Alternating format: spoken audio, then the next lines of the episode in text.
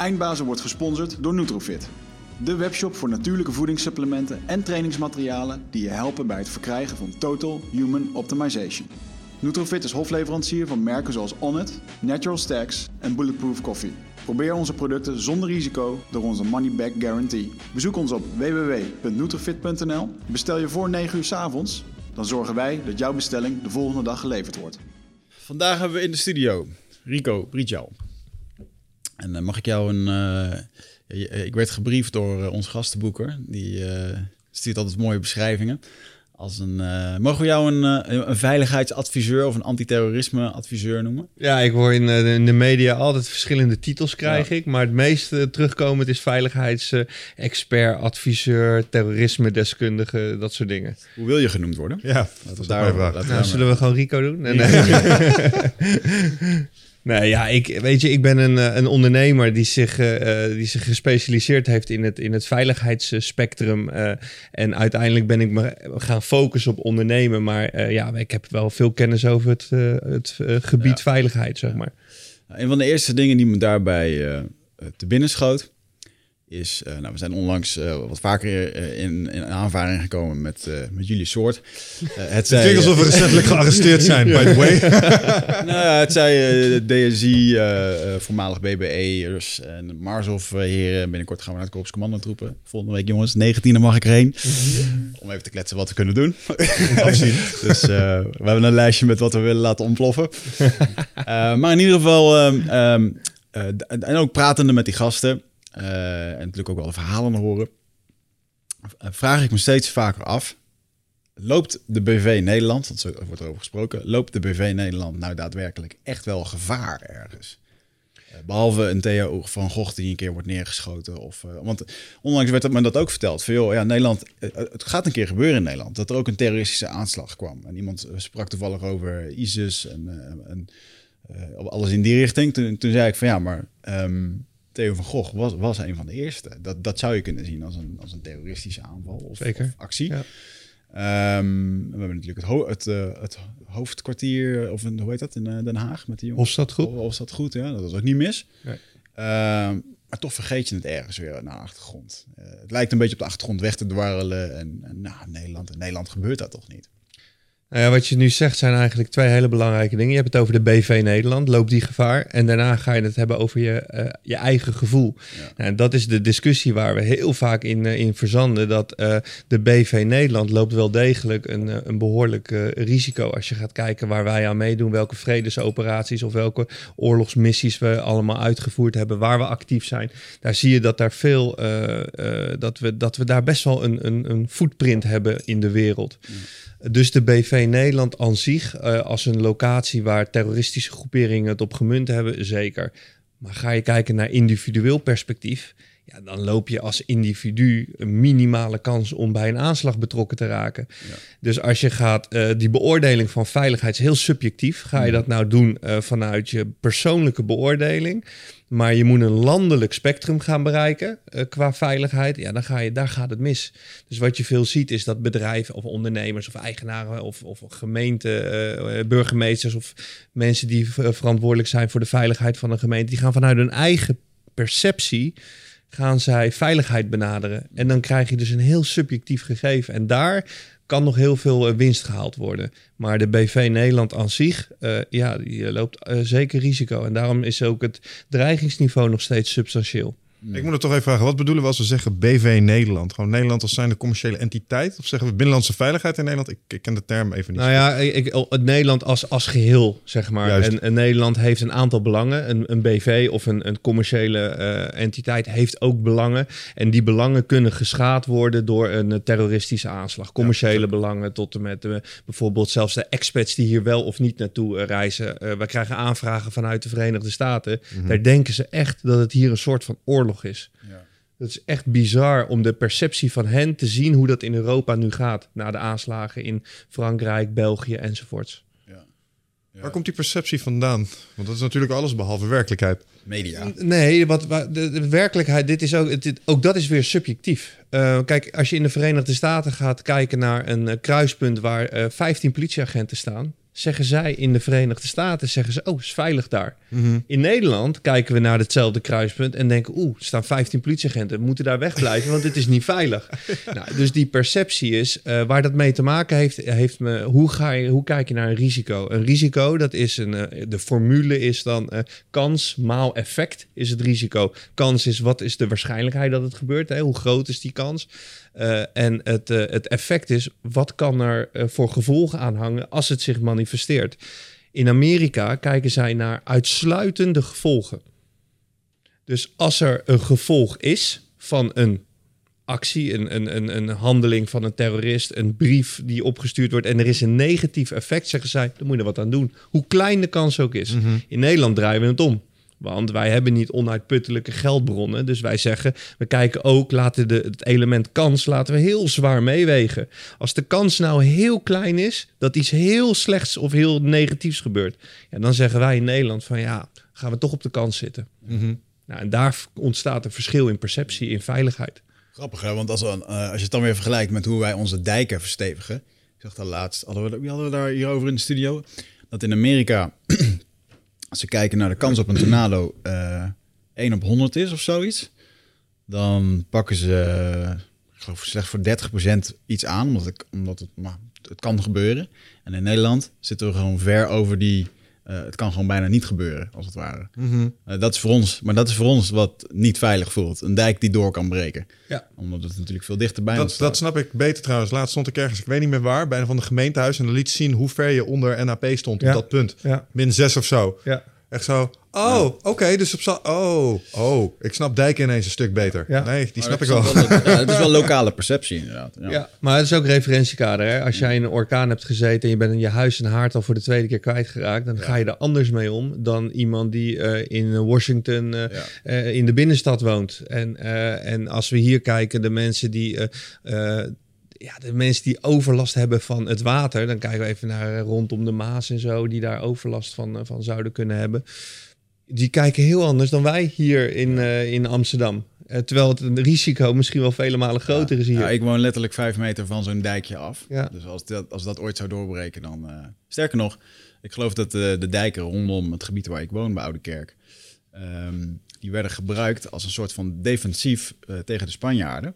Dat als de Spanjaarden destijds eh, bij ons zouden doorbreken... en ze wilden doortrekken naar Amsterdam... dan zetten we gewoon alles onder water. Dus je kunt ons krijgen, maar dan wel nat. En Ja. dat is echt een supergoeie strategie, weet je wel. Oh, dat is een beetje de trots in Deventer ook. Daar hebben ze de waterlinie liggen. Dat was Ja. een van de plannen als de Russen zeg maar eh, niet helemaal in de Tweede Wereldoorlog het netjes hadden gedaan. Daar waren ze op voorbereid dat ze misschien maar zo eens een stukje land mee zouden kunnen pakken.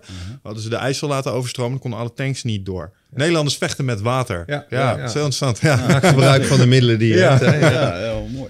Slimme, slimme acties inderdaad. Ehm, hoe kwamen we hierop? Risico-inschattingen Risico- en eh, de perceptie daarover. Ja, en- maar de, de, de BV Nederland en het stukje veiligheid. Want het komt natuurlijk alleen in het nieuws. Als er een keer een bom ontploft in de metro in Londen, dan worden in één keer concerten worden hier eh, beveiligd en is er meer kans op dit en zus en zo. Ehm, ehm, is dat allemaal, eh, is dat niet een beetje de, de, ja, heel erg het publiek op, op een positieve manier veilig laten voelen? Een soort van schijnoptredens. Nou, wat je ziet is dat de overheid zich steeds meer eh, die, die, die burger erbij gaat betrekken. Eh, je ziet dat de ondernemers er al bij betrokken raken. eh, van als je iets vreemds, een vreemde aankoop in je winkel, van vreemde goederen door vreemde figuren, noteert kenteken, noteert tijdstip en doe de melding. Dus dan zie je al dat die overheid bezig is om die burgers te betrekken. Maar wat je, waar je voornamelijk naar moet kijken is op het moment dat je al die incidenten achter elkaar plakt, dan zie je dat dat veiligheidsgevoel dat, dat, dat verandert. En waar eh, voorheen voor alle aanslagen, laten we het maar even zo zeggen, voor, tussen, tussen 9-11 en, en laten we maar zeggen 2012, 2013, zo die periode, was er ongeveer twee op de tien Nederlanders bezig met veiligheid in, in beoordeling of in, in, in het plannen. Nu, na de aanslagen, is dat zeven op de tien geworden. Dus het veiligheidsgevoel is verslechterd. Maar de, de, het- de, dat veiligheid een onderwerp is, dat is, eh, dat is eh, ja, bij iedereen echt wel erin. Ge... En dat komt natuurlijk een stukje door de media. Maar de wereld is ook super klein. Als, ik kijk nu, eh, als we nu eh, social media openen, dan zien we wat er in Australië één minuut geleden gebeurd is. En Ja. daardoor, ongefilterd en het komt gewoon rauw eh, binnen. Iedereen heeft daar een mening over. Ja, en dan zie je toch dat er een bepaalde ja, manipulatie is het bijna. Hè? Ook al is het een positieve vorm van nieuwsvergaring, Ja. het, kan, het blijft een vorm van manipulatie. Maar maak eens bij jezelf een, eh, een scan dan. Waar voel jij, als je nou kijkt als Nederlandse burger, als vader inmiddels, en jij denkt na over veiligheid en dat soort dingen, waar, waar kom je dan op uit in je hoofd? Het hoeft niet eens Nederland te zijn, maar gewoon de wereld. Nou, ik kan, nou, dat kan ik niet zo zeggen. Ik voel me absoluut niet eh, onveilig in Nederland. En eerlijk gezegd, ik denk daar niet eens over na. Want ik ben vrij positief ingesteld in dat. ehm, ehm, ik, ik snap echt wel wanneer er gevaar dreigt. Maar ik weet bijvoorbeeld wel, eh, als ik op vakantie ga naar een van mijn favoriete landen, Brazilië, eh, dat ik daar een stuk waakzamer en alerter op het strand lig dan, eh, dan dat ik dat in Frankrijk doe. Ja, nou Ja. Dat, is dus, dat is dus een voorbeeld. Daar zit ik ook aan te denken. In Nederland, het moment dat ik me onveilig voel, zoals op ik een groot evenement ben. En dat was in het kader van, hey, er wordt de laatste tijd een strategie gehanteerd waarbij ze gewoon met een busje er doorheen jagen. Ja. Super effectief. Ik snap hem wel. Hm, je zult hier maar net op zo'n moment zijn. Dus je, Ja. je denkt eraan. Eerder zat het niet eens in mijn beleving van een festival. Nu, nu is het ergens op de achtergrond aanwezig. Dus score one for the bad guys. Ze hebben je daar toch wel een stukje angst bezorgd. Ja, maar dat is ook exact natuurlijk het doel. Ja, ja. Je wil in het hoofd komen van de gemiddelde burger. En als je daar eh, eh, zes op de tien weet te bereiken, dan hebben zij hun doel bereikt, min of meer. En Ja. dan zie je toch dat er veranderingen ontstaan in die maatschappij. Eh, als ik naar mezelf persoonlijk kijk, heb ik me eigenlijk nog nooit in Nederland, ondanks al het werk wat ik gedaan heb, onveilig gevoeld. Eh, maar ik realiseer me wel dat zeker in de periode van de aanslagen op de, bijvoorbeeld de aanslag op eh Zaventem in, in Brussel, dat Ja. toen ik eh, zelf kort daarna ging reizen met mijn gezin, dat mijn vrouw tegen mij zei van, ja, ik heb eigenlijk niet zoveel zin om op te rijden in, eh, op, eh, op Schiphol te gaan staan. Hmm. Dat was voor het eerst dat ik dacht van wauw. En dan komen we aan in Zuid-Frankrijk, in Cannes. En daar lopen ineens eh, in groepjes militairen op straat te surveilleren op, de, op, de, op de boulevard. Ja, dan word je echt wel geconfronteerd met dat je kennelijk toch een bepaalde kwets... Of dat je kwetsbaar bent. Dat, En een doelwit misschien. Alleen dat, dat is weer die perceptie. Een Amerikaan zegt zo, is veilig hier zeg, lopen allemaal militairen gewapend. En wij denken, oeh, als zij hier lopen, dan is er vast iets aan de hand. Ja, daar zit het hem ook voor mij. Want in Nederland, ja, ik ben er wel mee bezig. Het weerhoudt me er niet van om naar dat soort events te Nee. gaan. Dus daar hebben ze nog niet helemaal gevonden. En dus binnen Nederland voel ik me niet onveilig. Maar ik voel me wel onveilig over het feit dat ik een Nederlander ben als ik in het buitenland ben. Dat Want is, eh, daarmee ben ik een bepaald doelgroep geworden. Bijvoorbeeld, ik ben naar Mexico geweest. En eh, op een gegeven moment eh, gaan we daar ons, fucking ons hotelterrein af. Langs een bewapende post. We komen meerdere militaire posten tegen. En op een gegeven moment zitten we op zo'n onbewaakt stukje. En ik denk, ja, en ik heb verhalen. Ik heb verhalen gehoord over bussen die aan de kant worden gezet. Word je leeg gehad. Want je bent een doelgroep. Je Ja. bent een doelwit. Net zoals alle landen waar ooit een keer een westeling in een oranje overal is geëindigd. Ik ga er niet meer naartoe. Snap je? Recentelijk weer in Marokko bijvoorbeeld. Twee van die meisjes zijn gewoon vanuit het bergpad afgetrokken. ja. Uh, fundamenteel, eh, zeg maar, geloof was eh, de motivatie om ze te onthoofden. Oké, dit landje gaat nu van het lijstje af. Dus op die manier doet het me wel iets. Dus daar winnen ze dan ergens. Nou ben ik sowieso niet zo'n wereldreiziger, maar toch. Ik neem het mee in mijn perceptie van de landen waar ik naartoe ga. Nou, ik kan me nog goed herinneren toen ik eh, eh, eh, bij mijn eenheid werkte en dat wij, eh, volgens mij was dat, was dat vlak na de, was de Tweede Golfoorlog, vlak na de, na de invasie van de Amerikanen gingen wij daar naartoe. En toen kwam dat filmpje op, eh, eh, op internet of, eh, ja, onthoofding. van, van die onthoofding, die eerste onthoofding. Ja, dat werd toen in ons, in ons opwerkweekje, werd dat toch ook eventjes door onze commandant onder onze neus gestopt. Van jongens, dit is waar je naartoe gaat. Ja, precies. Maar het, het nou ja, voordeel wil ik bijna zeggen. Wat er gebeurt is als je in zo'n gebied gaat vakantie vieren, leven, werken, wat dan ook. Dan creëer je een, eh, een, hoger, eh, een hoger alertheidsniveau. Je bent vele malen scherper op je omgeving en op Mm. afwijkende gedragingen enzovoort. Wa- daardoor zul je altijd sneller kunnen anticiperen op een acute situatie. Maar dat komt omdat je er al mee bezig bent. Je hebt al een aantal plannetjes in je hoofd gemaakt van als ik op het strand lig, dan moet ik zorgen dat mijn tas hier ligt, want er lopen hier allemaal bagage Ja, die of geen tas bij. of geen tas Ja. mee. Nou, eh, dat is nog beter. En eh, wat we, het grootste gevaar is dat je een soort van freeze krijgt op het moment dat je erdoor overvallen wordt. Mhm. Dus je loopt hier in, eh, in de omgeving, je gaat op een terrasje zitten en ineens gebeurt er wat. Ja, dan zie je dat gewoon eh 9 van de 10 mensen bevriezen, kijken, zijn er totaal niet mee bezig geweest. Terwijl als hetzelfde incident diezelfde mensen overkomt in Brazilië, instant reaction. Want ze stonden klaar. Ja, in Ja. je hoofd, ongemerkt. Kijk, als ik, als ik mensen meeneem, ik, ik probeer dit altijd uit te leggen, ook in lezingen. Als ik, als ik je hier eh, op, op Amsterdam eh, centraal neerzet en ik ga vragen waar zitten de risico's nou en de gevaren, dan zie je heel veel mensen denken, ja, dan komen, de, komen er varen, dan zien ze een zwerver zitten en dan wijzen ze dat als gevaar aan. En maar dat, dat is de perceptie. Maar ga ik die mensen meenemen? Die, die mensen vangen geen signalen op. Hè? Die vangen niet die signalen op uit de menigte. Ga ik diezelfde mensen meenemen naar Afrika? Dan zien diezelfde mensen op 300 meter dat bosje bewegen. En die denken, zit er een leeuw achter? Zit er een eh, weet ik veel wat achter, Mhm. wat mij kan opvreten? Dus dat gevoel van alertheid, dat, dat, dat is uiteindelijk hetgeen wat, wat de overheid weer tracht te creëren... door die burgers erbij te betrekken. Dat Ja. is, wat, dat is wat, het, wat het oplevert. Ik heb daar wel een, eh, een- een vraag over. Toevallig, Sam Harris. Eh, die heeft in zijn podcast, dat is een podcast over filosofie en over eh, neurologie en dat soort dingen. Die heeft een hele podcast op een gegeven moment gewijst aan eh, veiligheidsbewustzijn en met name active shooter situations. Iets waar je in Amerika nog wel eens mee te maken krijgt. Deed me denken aan wat je net zei, er gebeurt iets, mensen bevriezen. En zijn ding was, ja luister, ik ga je een paar dingen vertellen en nu je ze weet kun je ze nooit meer niet weten. Dus als jij in een situatie zit waarvan je denkt, hm, dan ga je deze dingen doen. In active shooter situations zijn optimale protocollen om je veiligheid Ja. te garanderen.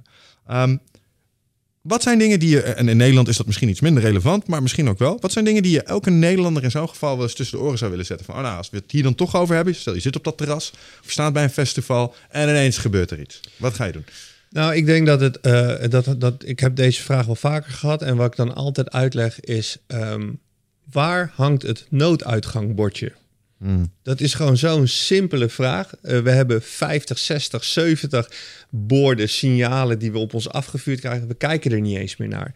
Ehm, als je als zeker in de persoonsbeveiligingswereld waar ik uitkom, dan is de eerste vraag: waar kan ik naartoe? En nu? En nu? En nu? Dus je bent voortdurend bezig. Wat is mijn, mijn pad? Alleen dat is een gevoel geworden. En dat, is, dat zit mij niet meer in de weg. Maar dat is wel iets waar ik altijd mee bezig ben. Ik zit op een stoel en ik weet waar ik naar kijk. Ik stap een restaurant in en ik weet op welke plek ik aan tafel wil zitten. Niet omdat ik eh, me anders slecht voel, maar ik merk wel dat ik onrustiger ben. Maar dat is hoe ik gevormd ben. Ja, ik snap het. En mensen, eh, de grote menigte kun je bijna niet vormen daarin. Het enige wat je ze wil eh, meegeven is wees bewust waar je naartoe kan. Dat is het enige wat je, wat, je, wat je wil. Je wil weten, als het misgaat, waar kan ik naartoe? Meer niet. Dus als Wigert straks zo'n achter jou doet, dan is het peel, daardoor de... Ja, dan, dan ga ik over het balkon, ja. Ja, ja. Of gewoon via de trap, hè. dat kan ook nog. Nou, maar dat is, eh, mensen zijn zich niet bewust waar ze nu mee bezig zijn.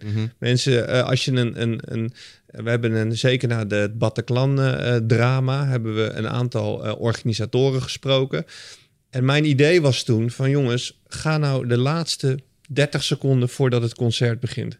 Je moet niet oproepen van mensen, veiligheidssituaties. Dat, dat, dat, dat werkt in Nederland niet. Het enige dat je hoeft te doen is pitch black, helemaal donker maken. En zet de, de, de spotlights op de nooduitgangen, zonder een woord te zeggen. Ja. Meer hoef je niet te doen. Dan zit je al in het hoofd van, me, oh, dit is de dichtstbijzijnde nooduitgang. Mhm. Want als je hoort ook de, de analyse van het Bataclan, er zijn mensen die zijn gewoon naar die, eh, eh, naar die eh, terroristen toegelopen. Help me even, de Bataclan. Wat is daar? Wat is, In het Bataclan is dat is de aanslag in Parijs, waar 90 Oké, ah, ja, mensen toen in theater, dat theater. Ja, ja, dat was ehm, verschrikkelijk, ja. ja, als je daar kijkt naar eh, hoe dat ontstond. Die mensen die zijn met handen omhoog richting die, eh, die daders gelopen, richting die, eh, die terroristen. Waarom? De enige route die zij kenden was de route die ze naar binnen zijn gelopen. En een mens heeft dan een, een, de neiging om de bekende route terug te lopen. En ook wat ze de neiging hadden, is van dit is niet voor mij. Het is vast voor iemand anders. Ja. Maar het was gewoon pure willekeur. En daarin zie je dus dat, dat, dat de mens daar nog wel in gevormd kan worden. De- Mm. het, gewoon het bewustzijnsniveau van nu verhogen. Dat is, eh, dat is wat, we, wat we vaak proberen, ook in bedrijven en dergelijke, om mensen dat mee te geven.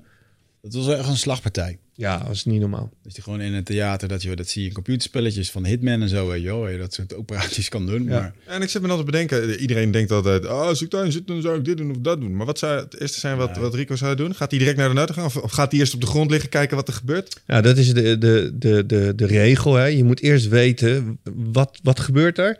Waar kan je naartoe? En eh, je moet jezelf dwingen om uit die freeze mode te komen. Zelfs mensen die gewend zijn om in gewelddadige situaties, die, zijn, die gaan eerst oriënteren, die kijken en die maken een plan. Ook al is dat plan twee seconden en daarna weer een nieuw plan en weer een nieuw plan. Maar je maakt een plan, je moet handelen. En je moet jezelf dwingen tot handelen, want in de basis, mensen die zoiets overkomt, die, uh, ja, we kennen het allemaal, uh, freeze, flight, fight. Uh, maar vechten in datzelfde theater kan ook zijn dat een lichaam wat er voor je ligt over je heen trekken, jezelf voor dood houden. Ja, heeft een meisje gedaan daar. Ja. Dat is ook vechten. Maar zij maakt op dat moment een plan. En ik, ik weet niet hoe het nu met haar gaat, want het zijn natuurlijk hele heftige uh, situaties. Maar je ma maakt een plan. En stoppen, kijken waar het vandaan komt, route kiezen en weggaan. Ja. En daarna is gaan nadenken over alarmeren, andere mensen helpen en dat soort dingen. Ja, is dat ook echt iets wat je zou aanbevelen? Ga echt voor jezelf? Nou, in eerste aanleg moet je voor jezelf gaan. Want dat is je, je bent uh, je, ben je altijd je primaire reactie uit het lichaam is jezelf beschermen. Uh, je gezicht, daarachter zitten de hersenstam. Als je kijkt, dit gedeelte, je natuurlijke reactie is om dit te beschermen. Nou, als je daarvan uit gaat handelen, dus als je weet, ik ga eerst mezelf beschermen, en dat kan zijn twee meter en daarna een oriënteren en iemand meehelpen, wat, dat kan. Maar de eerste reactie is altijd jezelf beschermen. Mhm. En daar moet je niet onnatuurlijk tegen inwerken. En daar ga je in mee. En dan zul je misschien wel na een paar seconden al in staat zijn om heldhaftige shit uit te halen en, uh, en uh, naar voren te stappen. Of whatever, ja. Dat is wel een hele interessante. Ik hoorde laatst Jordan. Ik heb bekend met Jordan Peterson toevallig. Nee. Een bekende professor uit uh, Amerika. Die. Um, uh, toen ging het over de moraalridders die dan zeggen: Nou, als ik daar had gezeten, dan had ik wel even dit of dat gedaan. En dit ging dan in dit geval over uh, mensen die, in, die um, bijvoorbeeld bewakers veroordeelden in concentratiekampen. Ja. Dat mensen, ik zou dat nooit doen. En dat hij ook gewoon zei, nou, je moet wel van hele stevige huizen komen om in die situatie uh, om te zeggen nee. Als vervolgens jouw familie wordt afgeslacht omdat jij nee zegt en, uh, en iedereen alles om je heen, alles wat je lief hebt wordt je afgenomen en vervolgens ga je er zelf aan ben een hele flinke kerel als jij zegt dat je het niet doet. Ja, maar ik vind dat sowieso heel vaak hoor je uh, uh, mensen hun perceptie mm. als de waarheid verkondigen. Ja, en dat is gewoon niet de realiteit. De realiteit is dat iedereen zijn eigen perceptie heeft. En zeker op het gebied van veiligheid is dat niet goed of fout. En de, de, de, de beïnvloeding die je kan ervaren van een omgeving, van mensen, van een situatie Mensen hebben helemaal geen idee. We zien dat ook veel in die oorlogsgebieden. Je komt een oorlogsgebied in uh, met uh, bleu, met blije ogen. En je ziet die foto's wel eens van die, van die Amerikaanse militairen... die dan, die dan gefotografeerd worden voor, tijdens en na. Ja. je ziet gewoon wat dat met mensen doet. En in zo'n gebied, daar ben je gewoon heel anders. Daar zit je op een ander geweldsniveau. je doet dingen die je nooit, nooit voor, voor, voor in gedachten had gekomen... dat je dat in je, in je, in je thuisomgeving zou doen. En toch doen, doen die mensen dat daar. Dat is gewoon bizar. Dus je wordt daarin op een bepaalde mate gewoon meegenomen. En de mensen die zeggen, ja, ik zou dat nooit doen, die, eh, weet je, dat is, uh, ik uh, hoor je het ook wel, als ik, uh, ja, Rico Verhoeven, ja, voor een, voor een ton stap ik die ring wel in. Dan denk ik van, nou, tot je daar dat loopje moet doen tussen dat publiek door en naar die ring toe moet lopen. En dan staat het monster staat tegenover je, waarvan je weet dat die, dat die je binnen twee tellen tegen, en, en die mensen zeggen, ja, ik zou voor een ton stap ik er zo in. Het mooie is dat voor een ton zouden ze het wel doen, maar als je het echt zou willen doen, dat betekent dat je de eerste 30 keer je neus aan de andere kant laat slaan voor 150 euro. Laat staan, misschien moet je nog wel inschrijfgeld betalen. Ja. Voordat je mensen echt mag pijnigen voor geld, weet je wel. Nee, maar er is heel weinig respect voor mensen, hun mening op het, dit soort gebieden, hè, op het gebied van veiligheid. En wij zitten daar zo aan de andere kant. Het is, de mening is gewoon jouw mening en daar moet je op verder werken. Ah, ik vond, uh, ik, ik, heb een mooi boek gelezen van zo'n, uh, ik geloof zo'n, zo'n monnik die in... Uh, ik dacht dat hij in Vietnam woonde. Nintatat of zoiets. Heeft iets van een mooi boek geschreven over communiceren. Geweldloze communicatie en, en compassie. En toen waren er een keertje aanslagen geweest in, in Azië. En toen hadden de kranten hem gevraagd, de media had gevraagd van... oké, wat moeten we nu schrijven? Van, er is een aanslag geweest en toen zei hij... je moet gewoon, je moet eigenlijk een artikel schrijven... wat zich zodanig inleeft in die terroristen... dat men er nog begrip voor krijgt ook wat ze hebben gedaan. Want ja. eigenlijk is dat wat ze willen. Ze willen gehoord worden, ze willen gezien ja. worden. En als je dat continu zou blijven doen, uh, dan, uh, dan is dat hetgeen wat uiteindelijk een soort van uh, tot vrede zou moeten komen. Het is natuurlijk heel kort door de bocht. Maar um, hetzelfde met die jongens die mensen onthoofden voor de camera. wij vonden het verschrikkelijk, de wereld was een shock. Die gasten kregen een lintje. Ja. En die voelden zich, eh, die gingen naar bed als de kampioen. Ja, maar als je dan de lijn van onze eh Vietnamese guru doortrekt, zou het dan verstandig zijn om empathie te kweken voor die mensen? Zou dat, want hun, hun, eh, hun overtuiging staat zo haaks op die van ons. Dat, dat als je daar begrip voor kweekt, moet je eigenlijk je eigen stoelpoten onder jezelf wegzagen. want ze zijn het zo oneens met alles wat je doet. Dat, dat, je, dat het heel moeilijk is om je in te, le- eh, eh, in te leven in ze zonder dat je zegt, ja, eigenlijk hebben ze wel gelijk en zijn wij ook echt gewoon slecht. Ja, ik denk niet dat je het moet benoemen als zij hebben wel gelijk. Maar ik denk wel dat je het pad van zo'n eh, van zo'n terrorist, als je zeker zo'n Europees eh, eh, of een, een Nederlandse jonge, jonge man, die als je ziet hoe dat loopt. Ik heb een aantal lezingen gevolgd en het is best interessant om te zien dat die jongens al vanaf een hele jonge leeftijd eigenlijk weggeduwd worden door, door de maatschappij. En, eh, en als ik naar mezelf kijk, denk ik, ja, maak ik me daar dan ook wel eens schuldig aan? denk ik, ja, dan maak ik me eigenlijk... Want ik, ma ik plaats mensen ook in vakjes. Zodra het een bondkraagje heeft en een Gucci-petje, dan denk ik, oh... Ik, en ik, eigenlijk ga je dan het gesprek al niet meer aan. En je hebt hem al veroordeeld voor hoe die eruit ziet. Ja. En, eh, en dan zeggen mensen, ja, maar dan ga je de kant van racisme op. Eh, totaal niet, want eh, als ik naar mezelf kijk... ik ben bijvoorbeeld nog nooit racistisch bejegend. Tenminste, zo heb ik het nooit ervaren, laat ik het zo Mhm. zeggen. En dus ik denk, als ik dan daar naar kijk... die jongens die worden afgestoten, hun gevoel. Vervolgens gaan ze naar een groep kijken die hen aantrekt. Die groep heeft slechte gedachtes. En dan word, dan, natuurlijk word je dan vatbaar. Alleen eh, het punt van indoctrinatie en, en de mate van indoctrinatie, ja, daar zijn wij in Nederland gewoon best wel goed in. Om dat op een hele, in een heel vroeg stadium in de kiem te smoren. En weet je, eigenlijk komt het door de wijkagenten. Want de wijkagenten die weten precies wie de pappenheimers zijn en die weten precies. En die spreken die jongens aan en die halen er allerlei eh, instanties bij. Dus je kan ze vrij snel uit die anonimiteit halen. En dat is dan inderdaad echt Nederland waar, waar wij wonen. Ik zit toevallig zo'n serie te kijken op Netflix van, van de Mossad. Over eh, je. die oude directeuren die ze dan interviewen. En eh, het viel me daarin op dat eh, zo'n land... ja, Je, je bent daar gewoon opgegroeid met oorlog. En daar zit ook nog de hele eerkwestie eraan bij. En dat is op een gegeven moment ook hoe ze dan mensen recruteerden. Ehm, als ze dan bijvoorbeeld in de straat zouden zeggen... Joh, daar woont eh, Rico, eh, voormalig eh, officier geweest of, of operator. Eh, respect. En daar heb je Michel als ondernemer. En daarachter, daar wonen die verraders. Ja, En, en in het Midden-Oosten, als je als verrader wordt gezien... dan is dat niet één generatie, het is gewoon generaties langs. Dus als jouw opa een verrader was in de oorlog of in iets...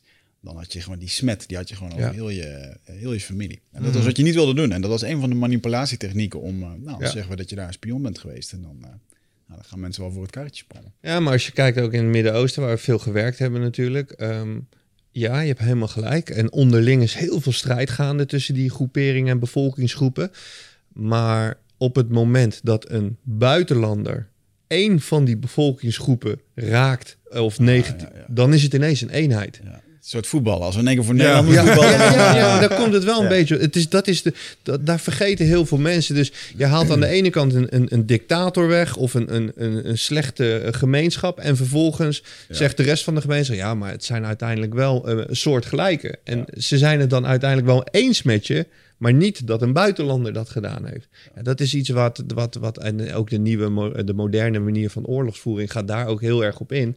Dat is eh, natuurlijk manipulatie, grootschalige manipulatie via allerlei media. eh, van social media tot aan reguliere televisie.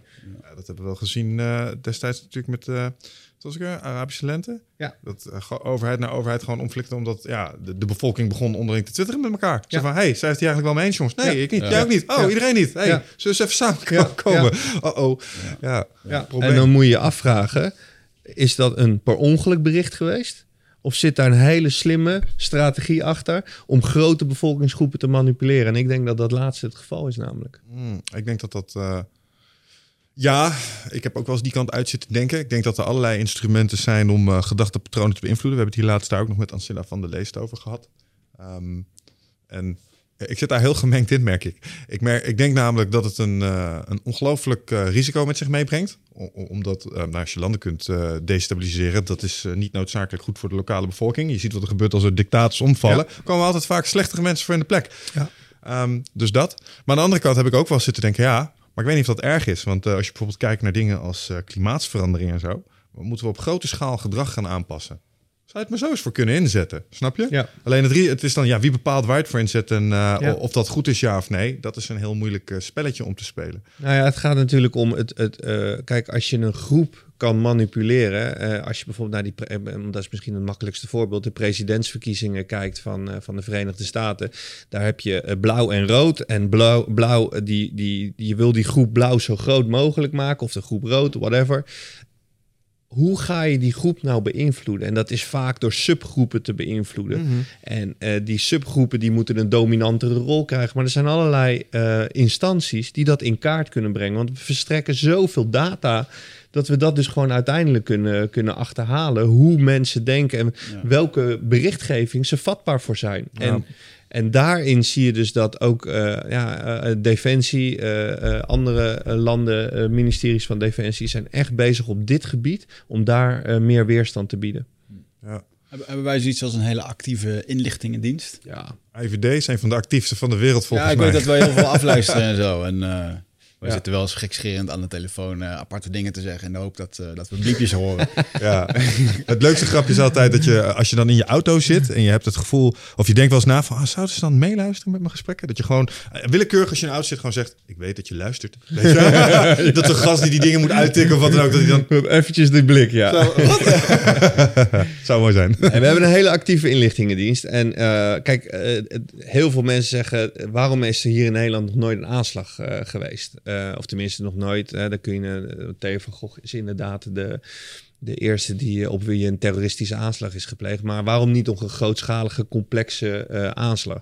Ja, en dan zeg ik, je kan terrorisme voorkomen aan de voorzijde op inlichtingenniveau. En niet op het moment dat die jongens van de DSI al uh, met geweren uit die gepanzerde bak stappen. Mm-hmm. Om, uh, om daar, want heel veel mensen zien dat als weerstand bieden. Hè? Dus de, de, jongens die ronddraaien op het moment dat die klap is, stappen zij uh, naar binnen en maken die terroristen af en, en hebben de situatie ja. weer onder controle. Maar de feitelijke weerstand bied je in inlichtingenniveau. Ja, maar dat betekent ook dat we weer, en dan komen we weer op het vorige onderwerp, een stukje privacy moeten inleveren om dat heel effectief te doen. Oh ja. Want wij hebben dus niet onuitputtelijke bronnen om, uh, om te zeggen, joh, we gaan een, uh, een, de Amerikaanse systemen, dus we gaan heel breed gaan we monitoren. Nee, dus wij moeten gericht monitoren, waardoor de effectiviteit weer minder wordt. Ja. Ja, en zo zie je dus, dat is altijd een spanningsveld. Maar uh, ik denk dat we echt, ik heb heel veel vertrouwen in die, in die diensten die we hier in Nederland hebben. Mm. Ja, maar we hebben het hier dan nu misschien, tenminste, dat, dat zou kunnen zijn omdat we het daar straks over hadden, over bijvoorbeeld het uh, fundament, fundamenteel moslimbedreigingen, zeg maar. Wat ik daar interessant aan vond is, en ik denk dat dat ook klopt, is dat je dat al bijvoorbeeld aan de voorkant kunt stoppen, niet eens door inlichtingen, maar er gewoon door een goede wijkagenten Ja. erop te zetten en ja. uh, de dialoog aan te blijven gaan met die jongens. Want ik zat er straks te denken, dan merk kom ik direct op een weerstand van, ja, het is logisch dat je sommige groepen met bontkragen en Gucci-petjes onderscheidt, want die, dat zijn gewoon, uh, net zoals een jasje aantrekken Ja, van uniform, een motoclub. Het is een Ja, uniform. ja. Dus hiermee ga, geef jij een bepaald signaal af. Alleen je mag je afvragen uh, waarom ze die behoefte hebben om bij dat groepje te willen horen.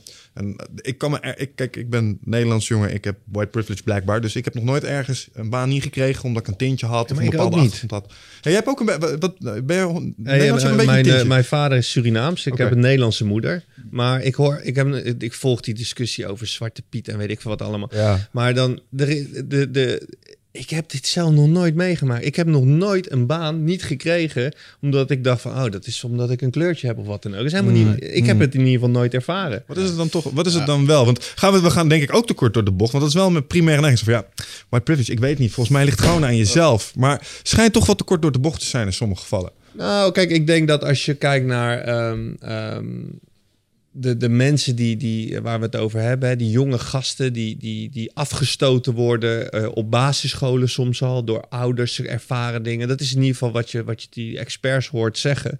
En ze gaan vervolgens door naar hun eh, middelbare school en daar worden ze nog harder afgestoten door de omgeving, door de maatschappij. Eh, vervolgens komen ze in dat groepje terecht uit hun wijk, die allemaal dat uniform aan hebben. Dus Allemaal afgestoten zijn. allemaal afgestoten, allemaal een mening hebben. Eh, en in dat groepje zitten één of twee jongens en die, en die beginnen te, te prediken. En die beginnen te vertellen over het mooie en het, en het fantastische van de andere kant. En, en zo'n jongen raakt daar vatbaar voor. Ja. En, en, en dat is denk ik niet zo gek. Want als we met z'n allen kijken, kijken we naar Nederlands. Ik heb heel veel Nederlandse expats in het buitenland meegemaakt. Wij wonen met z'n allen op een compound. En we willen met z'n allen stroopwafels. En eh, met de Koningsdag willen we haring en drop. En dus wij hebben ook... En dan daar is de compound is ook één. En alles buiten de compound, ja, dat is, dat is extern. Dus wij mengen ons ook helemaal niet in het buitenland. Alleen dan ben je een kleine groep en heb- ben je geen gevaar. Alleen in Nederland is de groep groter. En dan wordt het ineens een, een dreiging. Ja, en ontstaat een stukje overlast. Ja. Maar wat ik je daar hoor zeggen is dus inderdaad, daar kun je op de voorkant al zitten door eh, aan de voorkant met die gasten, bijvoorbeeld zo'n wijkagent. Die kun je eigenlijk dat mindvirus, wat ze Ja. ingepredikt krijgen, Ja. kun je laten counteren. Door gewoon zeggen, hey gast, kom op. Of ze de, de juiste weg wel bieden. Of ze in ieder geval dat stukje bitterheid wat daarin zit, af proberen te nemen met een stukje, nou, gewoon behandelen met vriendelijkheid misschien wel. Nou ja, vriendelijkheid, maar ook proberen te voorkomen dat ze in die criminaliteit ver- verzand raken. Want dat is toch wel de opstap. Je ziet dat ze dan op enig moment tussen een bepaalde leeftijdscategorie gaan ze zich crimineel gedragen. Ze komen in aanraking met de politie. En ehm, vervolgens gaan ze eh, dat, dat, dat, die reinheid weer zoeken om dat weer goed te maken. En daar worden ze vatbaar voor Ja, die, voor ja, die ja, ronselaars. ja. Die zeggen, wil jij in het reinen komen? Kom er maar mee. Ik snap hem. En zo, en zo worden die jongens, oké, ja, en die willen weer herstel en, en weer, weer toegelaten worden tot groepen. En dan eh, zien ze uiteindelijk zien ze maar één uitweg. En dat is dan, nou, eh, whatever doen. Kijk, in Nederland eh, worden ze niet gerecruiteerd eh, in Amsterdam. En eh, drie weken later eh, plegen ze een aanslag. Dat, dat, dat is Nee, er zit een proces er tussen. zit echt een proces aan voor. Wat is dan het profiel van een, ehm, van een, van een terrorist? Ik zat me dat aan te, af te vragen, zeker nu ook ehm, met die, met die Marshof-gasten een dagje mee zijn gelopen. Ehm, heb je te maken met, als je bijvoorbeeld in Somalië te maken hebt met, eh, met, eh, met piraten. Als ik dat zo hoor, ik heb er best wel veel over gelezen en over gezien, dan denk ik, hmm, eh, dat gaat vooral op gewoon grof geweld, gepaard met een hoop angst. Terwijl je ook wel gewoon echt terrorist... Is een terrorist per se een genie? Eh, eh, zit er een bepaald profiel achter? Is dat Een een genie bepaalde... als een genie? slim, je bedoelt... eh, Nou, als ik bijvoorbeeld weer kijk naar die Mossad-serie, dan denk ik, wauw, dit zijn echt eh, bijna, dit is bijna geschift. Zo geniaal in elkaar gezet. Oh, er zijn een paar hele geniale terroristen. eh, die ja. zijn in staat om andere mensen bomgordels om te laten doen. Dus ze laten opblazen. maar dat ook- zijn de iets minder slimme ook, terroristen. eh, de Mossad zelf, wat ze bijvoorbeeld toen eh, een beetje uit wraak om eh, al die beulen van de SS aan te pakken. Eh, want die gingen natuurlijk allemaal vluchten na die oorlog. Wat ze deden was de grootste raketwetenschapper. Die noemden ze ook de Beul als bijnaam. Die hebben ze op een gegeven moment gezegd van... hé hey, luister, eh, we willen jou graag in dienst nemen. Eh, we beschermen jou en dan zullen we je niet doden. En kan je voor ons komen werken. Dus die keren we helemaal, nou top. Maar dat was de hoogste pief op, op raketwetenschap. En die had toegang tot al die andere mensen. Dus al die anderen dachten in één keer, oh hij, nou dan komt het wel goed. En in één keer werden al die mensen werden één keer omgelegd, opgeblazen. En uiteindelijk is hij volgens mij ook. eh, Ja. En dat hebben ze gewoon, eh, dat was gewoon een strategie. Gewoon van ja, we pakken gewoon via die manier gaan we hier naar binnen. En eh, het is dan niet, het, ja, wie is dan een terrorist zou je kunnen zeggen. Ik vond het allemaal heel vreed en het is niet echt in mijn belevingswereld dat dat dagelijks voorkomt. Maar het profiel terrorist te beschrijven, is dat vatten? eh, is dat, samen Nou, dat is niet te vatten eh, in een, in een kleurtje of in een nationaliteit. Of, hè, dus dat, dat, dat, daar moet je al echt ver van weg blijven. Wat het over het algemeen zijn, zijn het, eh, de, de uitvoerders zijn altijd kwetsbare figuren. Kwetsbare figuren, afgestoten door de maatschappij, zien eigenlijk geen, geen andere route meer dan dit. Die willen in het reinen komen en vervolgens krijgen ze inderdaad die bomgordel. Ze, worden, ze blijven hem ronselen tot het laatste moment. Maar er is niet voor niks bij heel veel eh, zelfmoordterroristen dat er een tweede in de buurt is die als diegene het niet doet, Alsnog. alsnog eh, die knop indrukt op afstand. Want eh, ook daar komt natuurlijk een moment van twijfel. En alleen, we moeten niet vergeten, deze mensen die eh, vieren, het, eh, vieren de dood. Wij vieren het leven, zij vieren de dood. Dat gaat nooit bij elkaar komen. Ja. En eh, natuurlijk zijn ze verdrietig als ze een geliefde verliezen, maar die gaat naar het hiernamaals. Die, ze hebben een andere perceptie hierbij.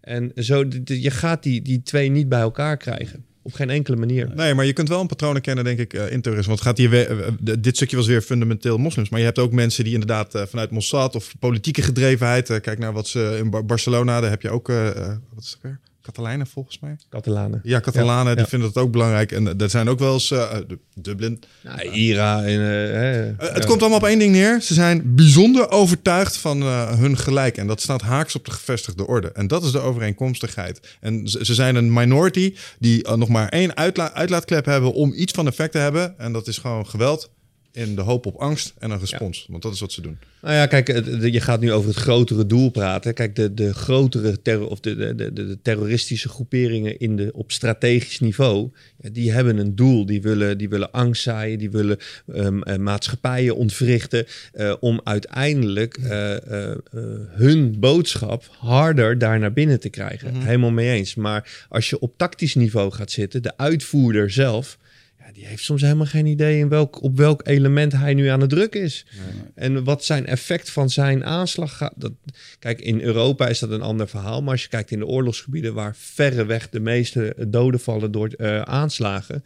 Daarin, de- die mensen, dat, dat, dat, dat kan soms radicaliseren in enkele dagen. Ja. Maar dan hoeft maar net een oom en een tante en een vriend of een kennis eh, eh, geraakt te zijn door, eh, door, door forces, geallieerde forces. En dan, is het, dan heb je een geradicaliseerde. Ik zat het laatste stukje van jullie te kijken met de commandant van het KST. Soms moet je een deur niet in hoef, willen schoppen. Ja, dat vond ik een mooie uitspraak van hem. En als je het doet, dan moet je het zo gruwelijk hard doen dat ze, dat ze niet meer weten waar, waar ze zijn. Maar zo moet je er wel mee omgaan. Dat is een, he- een flinterdun proces. Niemand is hier in Nederland in staat om eh, in koele bloeden iemand te vermoorden. Totdat ze aan je gezin komen. Tot, en ineens is iedereen bijna in staat om het maximale te doen om je gezin te beschermen. Dus elk mens heeft wel een bepaalde, eh, eh, van nature een bepaald beschermingsmechanisme. Ja. Mm, ja, ja. Alleen sommigen zetten het verkeerd in. ja, ik denk dat iedereen ook echt wel uiteindelijk tot een, eh, tot een punt kan komen dat je in staat bent om een ander mens te doden. Als je lang genoeg op het knopje drukt. En eh, bij de een zal dat sneller zijn dan bij de ander. Maar ja, Ja, ik, vraag me, ik heb me dat wel eens afgevraagd. Ehm, omdat er ook genoeg voorbeelden zijn van mensen die het wel kunnen tolereren. Neem bijvoorbeeld christenen. Snap je? Daar konden ze echt ver mee gaan. Dat zijn mensen die hebben het allemaal gewoon genomen. Eh, werden voor de leeuwen gegooid, weet je wel. En ze, oké, weet je, andere wang.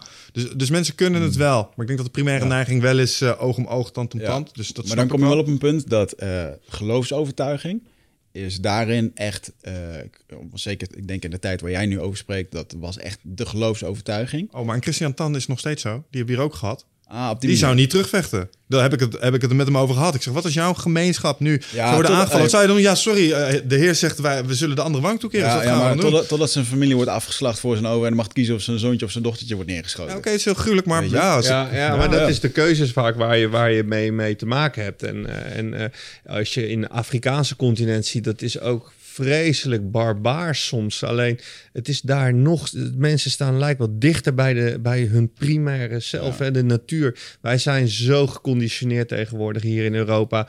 Wij zijn, wij zijn heel ver komen af te staan van het natuurlijke gedrag van de mens. En eh, als je dat zou tolereren, zouden we hier niet met z'n allen kunnen leven. Maar dat is wel een groot probleem. zeg Net, maar. net als in die Congo, joh. Daar, daar vecht men nog steeds oorlogen met stokken en machetes. Ja, ja. Weet je? Ja, en, eh, en eh, worden groeps- of de dorpsoudsten worden, worden verbrand om een statement te maken. In Afghanistan ook, hè, daar hingen, soms werden de kinderen opgehangen aan, de, aan het begin van dorpen. Om maar een statement te maken van luister, ga lu- doe wat wij zeggen. En niet naar de, naar de militairen luisteren. Ja, dat is gewoon echt eh extreme. extreme het enige waar, daar hadden we het laatst van over. Het enige wat je daarvan in Nederland nog een klein beetje ziet, en dan kun je zien hoe ver wij daar vanaf zijn komen te staan, is op platteland doen ze dat soms met kraaien.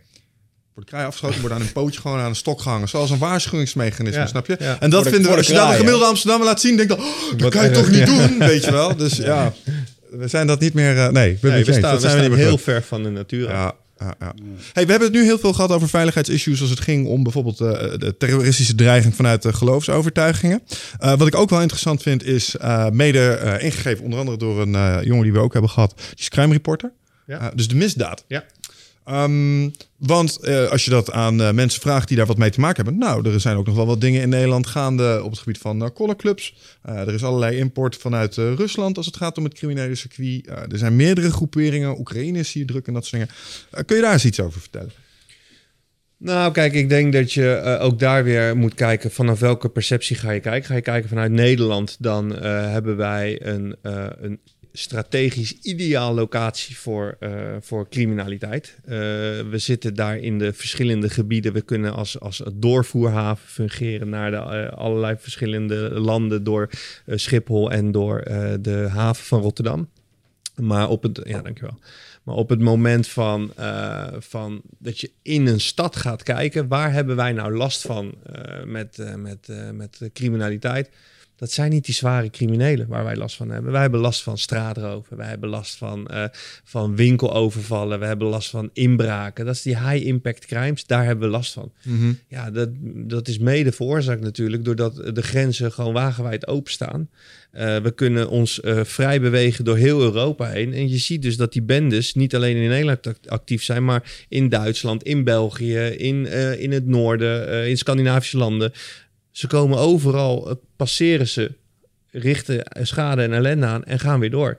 Maar eh, ik denk over het algemeen dat we eh, ook hier weer de veiligheidssituatie in Nederland echt wel redelijk onder controle hebben ten opzichte van andere landen. Mhm. Dat denk Ja. ik. Hmm. Ben je wel eens in aanraking gekomen met iets waarvan je dacht, oh, of dat je onveilig voelde als het ging om criminaliteit? In Nederland? Ja.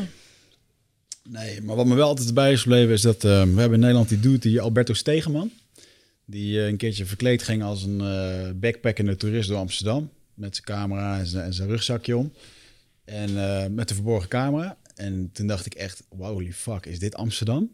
Dat, want ze weten precies wie er Hollands is of niet. Maar als je dat dus een beetje goed aankleedt, om de fucking vijf meter werd hij lastiggevallen. En, en onlangs werd ik een keertje getipt door iemand die zei, je moet deze man eens volgen. Er schijnt een of andere eh, ehm, amateur Ja.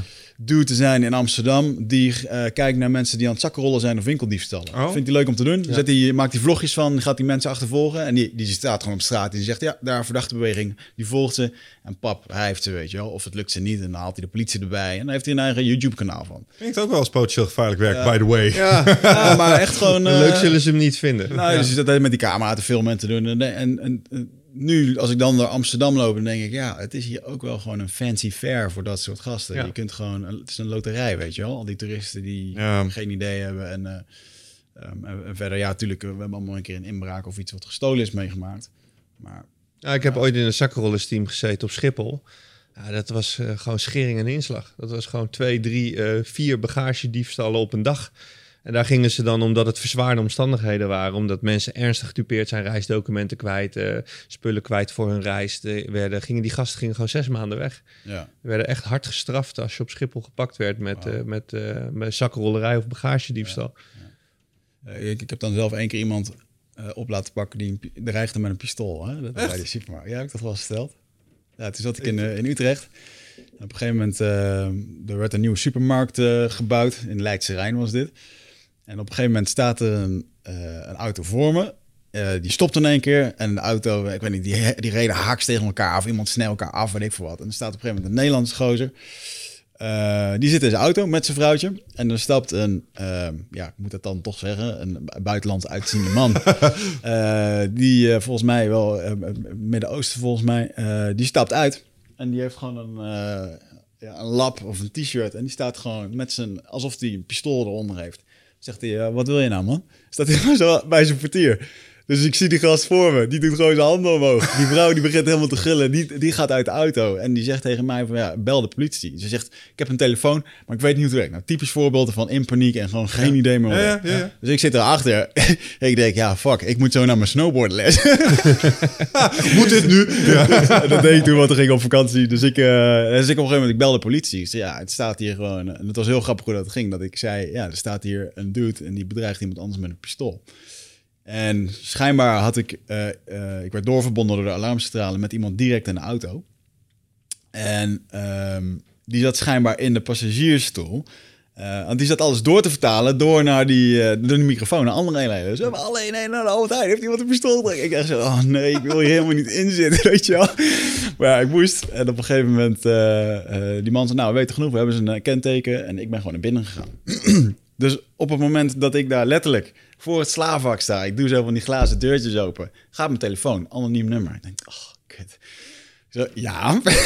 Ja, hallo met de politie. eh, we kunnen de verdachte niet vinden. Weet je waar die is? En terwijl ik mijn zak slaap pak en met die telefoon aan mijn hand sta... kijk aan mijn linkerkant, staat de kerel zijn aardappel in zijn- zakje te doen. Staat hier naast mij? Dus ik zo, ehm, ja, je staat hier eh, langs mij in Albert Heijn, aardappelen. Hij staat gewoon, ik hoorde via de microfoon, hij staat gewoon boodschappen te doen. dus, en vervolgens was het gewoon, ik had ook helemaal geen keus. Ja, hou in de gaten, blijf me volgen. Dus ik stond in die Albert Heijn ondertussen mijn boodschappen te doen. En ja, die kerel stond ook alles rustig te doen. En dan ging het letterlijk van, eh, wat is die nu aan het doen? Ik zeg, ja, hij, hij staat nu te pinnen, hij loopt nu naar buiten. Alleen, nee, hij komt nu naar buiten. En echt gewoon, ik denk dat ze met vier man daar stonden. Van die motoragenten die dan helemaal opgepompt Ja, ja, zijn. En gewoon met getrokken pistool werd hij onthaald. En eh, hij loopt de deur uit en er dook meteen drie man bovenop. Eh, zijn auto werd meteen weggehaald voor technisch... eh, want er mogen agenten niet zelf in gaan lopen neuzen... want dan zou er iets ingelegd kunnen worden of weggehaald kunnen worden. Ja. Dus die auto mag niet opengemaakt worden. Er, komt een, eh, een- er wordt, ja, wordt meegetakeld en wordt er- elders onderzocht. Ja, joh, wat, wat- dus dat is bij de... Ja, mijn Ook wel heel. Nederlands Ja. dit, zeg maar. Oh, iemand heeft een mogelijk vuurwapen en dan meteen vijf agenten erop. In Rusland gaan ze Ja. hier anders mee om. Nou, maar het, het, zit, het er me wel heel erg aan het denken. En bedoel, bij die Marshof had ik dat ook. Ik mocht dan de terrorist zijn. En, en het verbaasde me over. Ja, stel nou, ik kan echt wel ergens, eh, als ik denk ik, als ik heel veel moeite doe, dat ik ergens eh, een, wapen kan aankomen. Ja, dat is Eh, geen moeite hoor. En volgens mij, met internet en dingen, en weet ik veel wat. Misschien ook mijn oude, oude vrienden kan opbellen. maar ehm, eh, en dan sta je daar en ja, je hebt wel gewoon. Ik, ik zag ze, dus ik had ze op ze kunnen schieten. Ze, ze, hebben, ze kunnen geraakt worden. En hetzelfde daar, moet je voorstellen. En, en dan niet lullig bedoeld naar de agenten, want ik heb heel veel respect voor agenten, want ik heb, eh, ik heb zelf ook in een, een, eh, vrij eh, gewelddadige jeugd opgegroeid, waarin eh, huiselijk geweld aan de orde was. Dus heel veel agenten zijn, wijkagenten zijn bij ons aan de deur geweest, omdat ik een eh, psychotische eh, broer had. En ehm, wij waren dus zo'n gezin waar eh, een alarmbelletje op stond. Ehm, maar het teruggaan naar die politieagent, die staat wel gewoon voor 2000 euro te werken. En die wordt wel gewoon even gebeld op zijn donderdagmiddag van... hé, hey, er staat daar een kerel met een pistool, eh, ga maar halen. Ja. En toen dacht ik wel, fuck man, dat is echt wel eh, een risico. Ja, En je hebt ook geen idee, je werkt gewoon 40 uur, misschien maken ze langere uren. Elke persoon die je een bekeuring geeft, die je aan moet houden of wat dan ook... je hebt geen idee wat er onder die huid zich afspeelt. Nee. En, en dat maakt mensen... Hey eindbaas luisteraar, dankjewel dat je zit te luisteren naar deze podcast. Ik onderbreek hem eventjes voor een hele belangrijke boodschap. Of misschien liever gezegd een uitnodiging. Want op 24, 25 en 26 mei, dan is er weer een nieuwe editie van Ride of Passage. Dat is mijn retreat voor persoonlijke ontwikkeling. En speciaal voor de mensen die op zoek zijn naar, ja, naar helderheid. Of dat ze lastig bij hun gevoel kunnen komen. Dat ze moeilijke beslissingen moeten maken. En dat ze zo ontzettend in hun hoofd zitten. Ja, dat ze er eigenlijk gewoon niet meer goed uitkomen. Of dat ze misschien al heel lang in een, ja, een soort van oud gevoel zitten. Dat ze dat gevoel willen transformeren. Of misschien wil je gewoon een oud stuk achter je laten. Ergens een punt achter zetten. En ja, zoek je misschien heling op iets wat, wat je te lang hebt weggeduwd of, of hebt vermeden. Daarvoor wil ik je uitnodigen op 24, 25 en 26 mei om in een retreat mee te doen waar de inhoud van het programma geheim is. Waar de belofte is dat het oncomfortabel wordt. Want jij begrijpt als geen ander dat als je die volgende stap wilt maken, ja, dan zul je uit de comfortzone moeten komen. En ik garandeer je, laat mij dat proces begeleiden met jou voor drie dagen. En je leven zal daarna nooit meer hetzelfde zijn. Gemiddeld beoordelen de deelnemers het met een 9,2. En daar ben ik ontzettend trots op. Er is ook een money back guarantee. Heb je de drie dagen vol, volbracht en vind je het niks, krijg je gewoon je geld terug. Dus het enige risico wat er is, is dat je gelukkiger kan worden. Ik zie je op Bride of Passage. Ga naar wichertmeerman.nl en klik op retreat. Tikkende tijdbom. Nou, ik denk dat als je in Nederland, eh, je ziet ook het, eh, eh, het, de, hoe de politie bijvoorbeeld getraind is. Dat is, eh, dit is heel reactief. Ehm, wij wachten in Nederland totdat een potentiële verdachte iets doet. En dan gaan we nadenken, oké, welke wet is hier van, eh, eh, van toepassing? Welke bevoegdheden heb ik? Vervolgens moet hij gaan nadenken, welke geweldsmiddelen heb ik allemaal tot mijn beschikking? Nou, die hele koppel hangt tegenwoordig al helemaal vol met allerlei verschillende middelen. Vervolgens moet hij be- bedenken, welk middel mag ik nu überhaupt gebruiken? Lavendelspray of pepperspray? Knuffel. en als hij dan, als hij die keuze gemaakt heeft, dan is hij op een dusdanige manier getraind dat hij eigenlijk altijd moet wachten tot de verdachte een handeling verricht. Terwijl als je gaat kijken naar andere eenheden in het buitenland, andere veiligheidsperceptie, andere veiligheidsbeleving, daar zijn zij veel meer in controle. Daar laten ze een verdachte uitstappen, even handen op, de, eh, op het eh, dak leggen. Sommige landen zeggen, nou, we gaan je gewoon ah, boeien gedurende het onderzoekje. Nou, dan hebben ze je rijbewijs gecontroleerd en zeggen ze, alsjeblieft, fijne reis verder. Ja, dat is natuurlijk, is dat heel vervelend. Hè? En ik weet niet of we daar in Nederland eh, klaar voor zijn, of we dat überhaupt moeten willen. Maar we, in de, de, de reactiviteit van de politie, die past niet meer in het huidige straatbeeld. Ja. En daar wordt misbruik van gemaakt. En daar, is dat zo? Ja. Want ik snap het in Amerika wel, waar ze met hun Second Amendment... Nou, ik zou, een, eh, ik zou meerdere handwapens in mijn, kastje, in mijn eh, zeg maar handschoenenkastje hebben kunnen liggen. Dat risico is er overal. Ja. is in Nederland toch minder, denk ik. Totdat ik jou net hoorde zeggen, nou, dat valt wel mee hoor. Hoe makkelijk is het voor mij als gemiddelde burger? Ehm, ik ken niemand eh, die bij Defensie heeft gewerkt. Ik ken geen mensen bij Justitie. Maar ik heb besloten, ik ga een bank overvallen. Ik heb nu een vuurwapen nodig. Hoe lang doe ik erover om dat ding te verkrijgen? Ik ga googlen en zo. Is dat heel moeilijk? Nou, kijk, ik denk dat als jij eh bleu een bank wil beroven en je hebt 0,0 netwerk in het criminele circuit, dan ben je wel eventjes bezig om een vuurwapen te regelen. Maar over het algemeen, als je die gedachte hebt, dan heb je ook iets meer netwerk in die eh, scene zitten. Eh, en dan wordt dat niet, is dat niet heel complex. De, wat ik zeg, de, de, de wapens die uit het, uit het Oostblok zijn gekomen en geïmporteerd worden, dat is. Eh, ik moet zeggen dat de, over het geheel genomen weet, eh, weet de Nederlandse overheid wel redelijk waar die wapens zich eh, bevinden.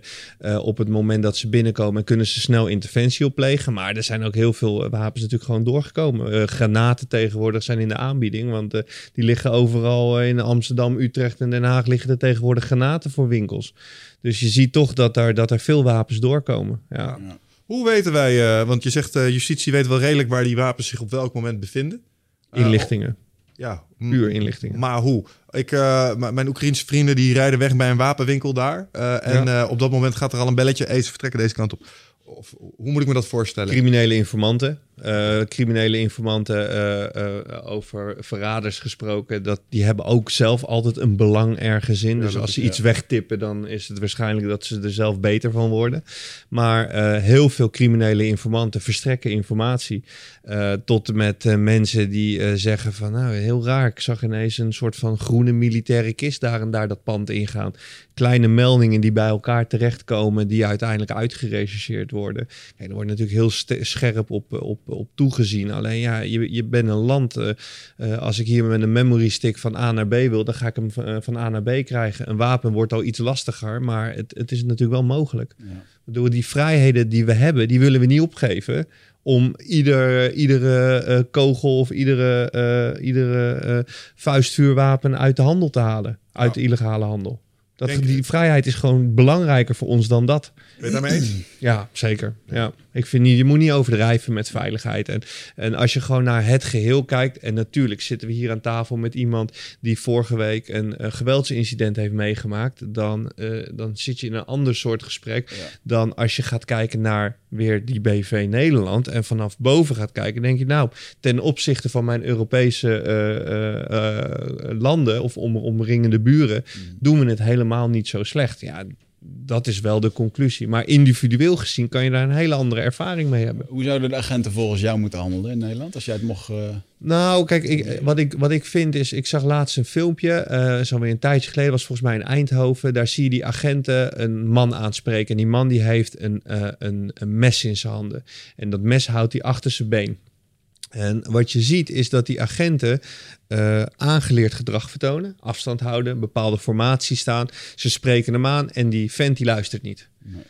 Nou, als je de wetenschap hebt dat een ongetraind mens, nou misschien kan jij daar ook nog iets eh, meer over eh, vertellen vanuit je vechtsportachtergrond, maar een ongetraind mens kan in twee seconden een ander mens acht keer steken. Ja, dat is ongekend veel en het zijn hele korte bewegingen. Eh, wat ze doen is die afstand bewaren, veilige werkafstand creëren. Maar terwijl deze meneer nu alle gelegenheid krijgt om na te denken wat hij moet doen, wat hij wil doen. En eh, wat gebeurt daar? Uiteindelijk trekt hij het mes, begint achter die agenten aan te rennen. Een van die agenten krijgt een natuurlijke reactie en valt op de grond. En de andere agent die moet twee keer afdrukken. Schiet die gast neer. Ik weet niet of hij uiteindelijk overleden is. Terwijl een hardere interventie aan de voorkant, dus door gewoon meteen zijn armen te pakken, meteen even tegen die auto aan te drukken, nog niet zien dat hij een mes had, maar wel die controle op dat moment eh, Ja. pakken. Want ze gingen naar een melding dat iemand vermoedelijk met een mes daar rondliep. Ja, dan denk ik van jongens, weet je, natuurlijk wil je niet in een politiestaat terechtkomen. Maar op dat soort momenten pak die vent gewoon meteen Ja. beet. Zeg luister, ik pak je nu beet. eh, maar we willen weten, heb je een mes bij je? Nou, controleer dat. Heeft hij niet bij je? Nou, Doe je die boeien af of laat je hem gaan en ga je het gesprek afmaken? Ik denk dat die agenten hebben alles goed gedaan, volgens de ambtsinstructie. Mm. Maar op het moment dat je gaat kijken naar als zij iets slagvaardiger aan de voorzijde hadden eh, gewerkt, hadden zij nooit hun vuurwapen hoeven gebruiken. Want het vuurwapengebruik voor die agent, eh, ja, die verdachte is het leidend voorwerp natuurlijk, hè, die ontvangt de patronen. Maar die agent die is ook voor de rest van zijn leven getekend. Ja.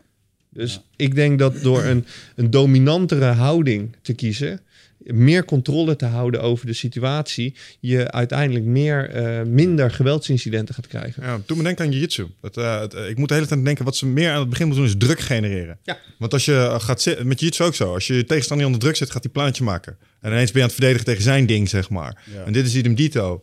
Dus vanaf, vanaf seconde één moet je hem eigenlijk aan het denken houden. Ja. In zijn face zijn, daar kun je misschien ook wel iets mee verzinnen met formaties en dat soort Zeker, dingen. ja. Ja, ja, ja, ja. Ja, ik- dat is ook dan wel weer grappig, want als je dan kijkt naar eh, hoe groepen vechten, en in dit geval is het groep agenten tegen één iemand.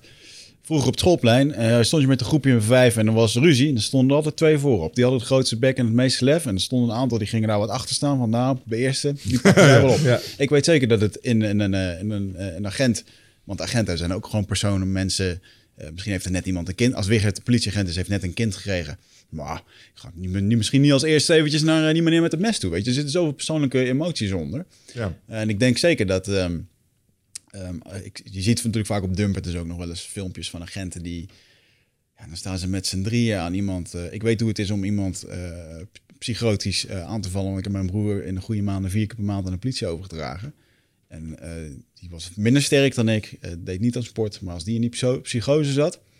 dan had je gewoon te maken met een, een ongeleid projectiel. Ja. Wat, Zeker. Hè, met, met het schuim op zijn mond. Of mensen kunnen echt van zichzelf bijzonder krachtig zijn. Ehm, en dan zie ik ze met z'n drie aan elkaar en trekken. En dan denk ik, ah jongens, als jullie gewoon vijf maanden lang Braziliaanse jiu hadden gedaan, dan was dit een eitje geweest. Nou ja, kijk, ik denk dat een vechtsport is iets wat je beoefent in een gecontroleerde omgeving, over het algemeen. En eh, op het moment dat je op straat bent, dan krijg je zoveel impuls van allerlei andere factoren, dat je veel meer naar de natuur moet kijken van de mens. Ja. En de mens heeft een, eh, het, het, even eh, gezegd, het, het, het beschermingsmechanisme van de mens. Als je weet hoe het werkt, kun je daarop anticiperen. En dat zit eigenlijk nog voor flight or fight. Ja. Daarvoor zit dat menselijk mechanisme nog.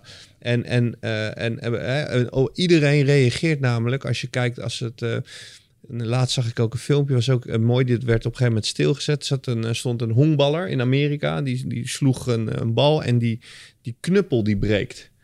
En die knuppel die vliegt het, het, het publiek in. En je ziet eigenlijk iedereen dezelfde beweging maken. Iedereen beschermt namelijk oh, beschermt zijn gezicht. En eh, de hersenstam, dat is namelijk wat wij geleerd hebben vanaf eh, dat we in de prehistorie. Die hersenstam moeten we beschermen. Dus dat is erin gekomen. Maar die kennis is niet aanwezig op dit moment. Dus wat gaan we de politieman leren? We gaan de politieman opbrenggrepen leren. We gaan hem grepen leren om iemand onder controle te brengen. Maar ze trainen op een manier. Hè, dan, ik, ik, ik, kan, ik bedoel, ik heb zelf bij, die, eh, bij de politie gezeten. Ehm, dan, dan, dan hou- je een mes achter je, een rubbermes, in een dojo, in je, in je sporttenuutje.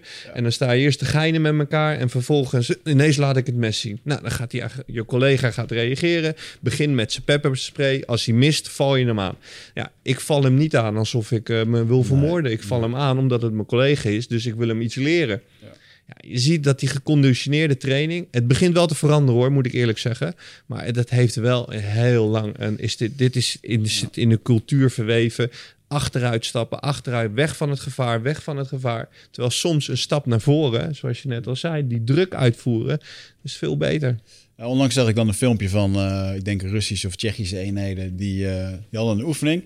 Dat eh, wanneer iemand een pistool uit zijn broekriem wil pakken, om dan te reageren. En dat was echt, eh, nou, dat was gewoon echt vechten, echt hard sparren. En natuurlijk, ik snap ook al dat Braziliaanse jiu-jitsu met een pakje en met vrienden. Als je dat jaren doet, wordt het een automatisme. Ja. Eh, hetzelfde als vorige week eh, Jeroen die ons uitlegde hoe... Toen jij vroeg van, hoe, hoe, schiet je, hoe moet je richten? Ja, dat is gewoon een automatisme. Als je, dat, als je die kolf aan je schouder zet, Ja. doe, doe dat vijf miljoen keer. En Ja, op een gegeven moment ja. het is gewoon zo. En ik denk, ehm, op het moment dat je politieagent bent en je gaat je jitsu trainen gewoon in het dojo, dan gaat het heel lang duren voordat je dingen door gaat krijgen. En gemiddeld doet het er 15 jaar over om daar een zwarte band in te krijgen.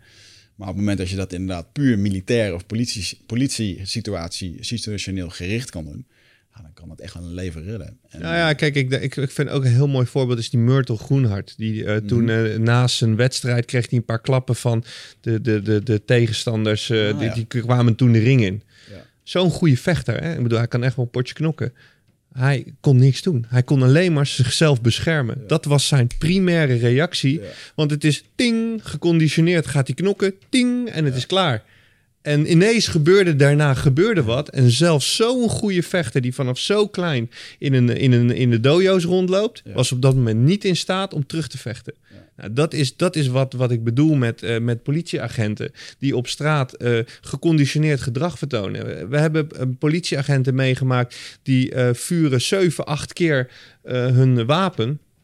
En eh, daar is eh, die landen op eh, twee hoog ergens in de muur. En gewoon, het is de, re- de reactie is een schrikreactie. En het is niet een, een geconditioneerde reactie. We hebben agenten gehad die gingen de hulsen oprapen. Die op straat geschoten werden. Dat was namelijk schietbaangedrag. Ja. Op, Oh, de, zo, ja, ja, op de schietbaan is het vuren, hulsen rapen, afplakken, volgende. Wauw.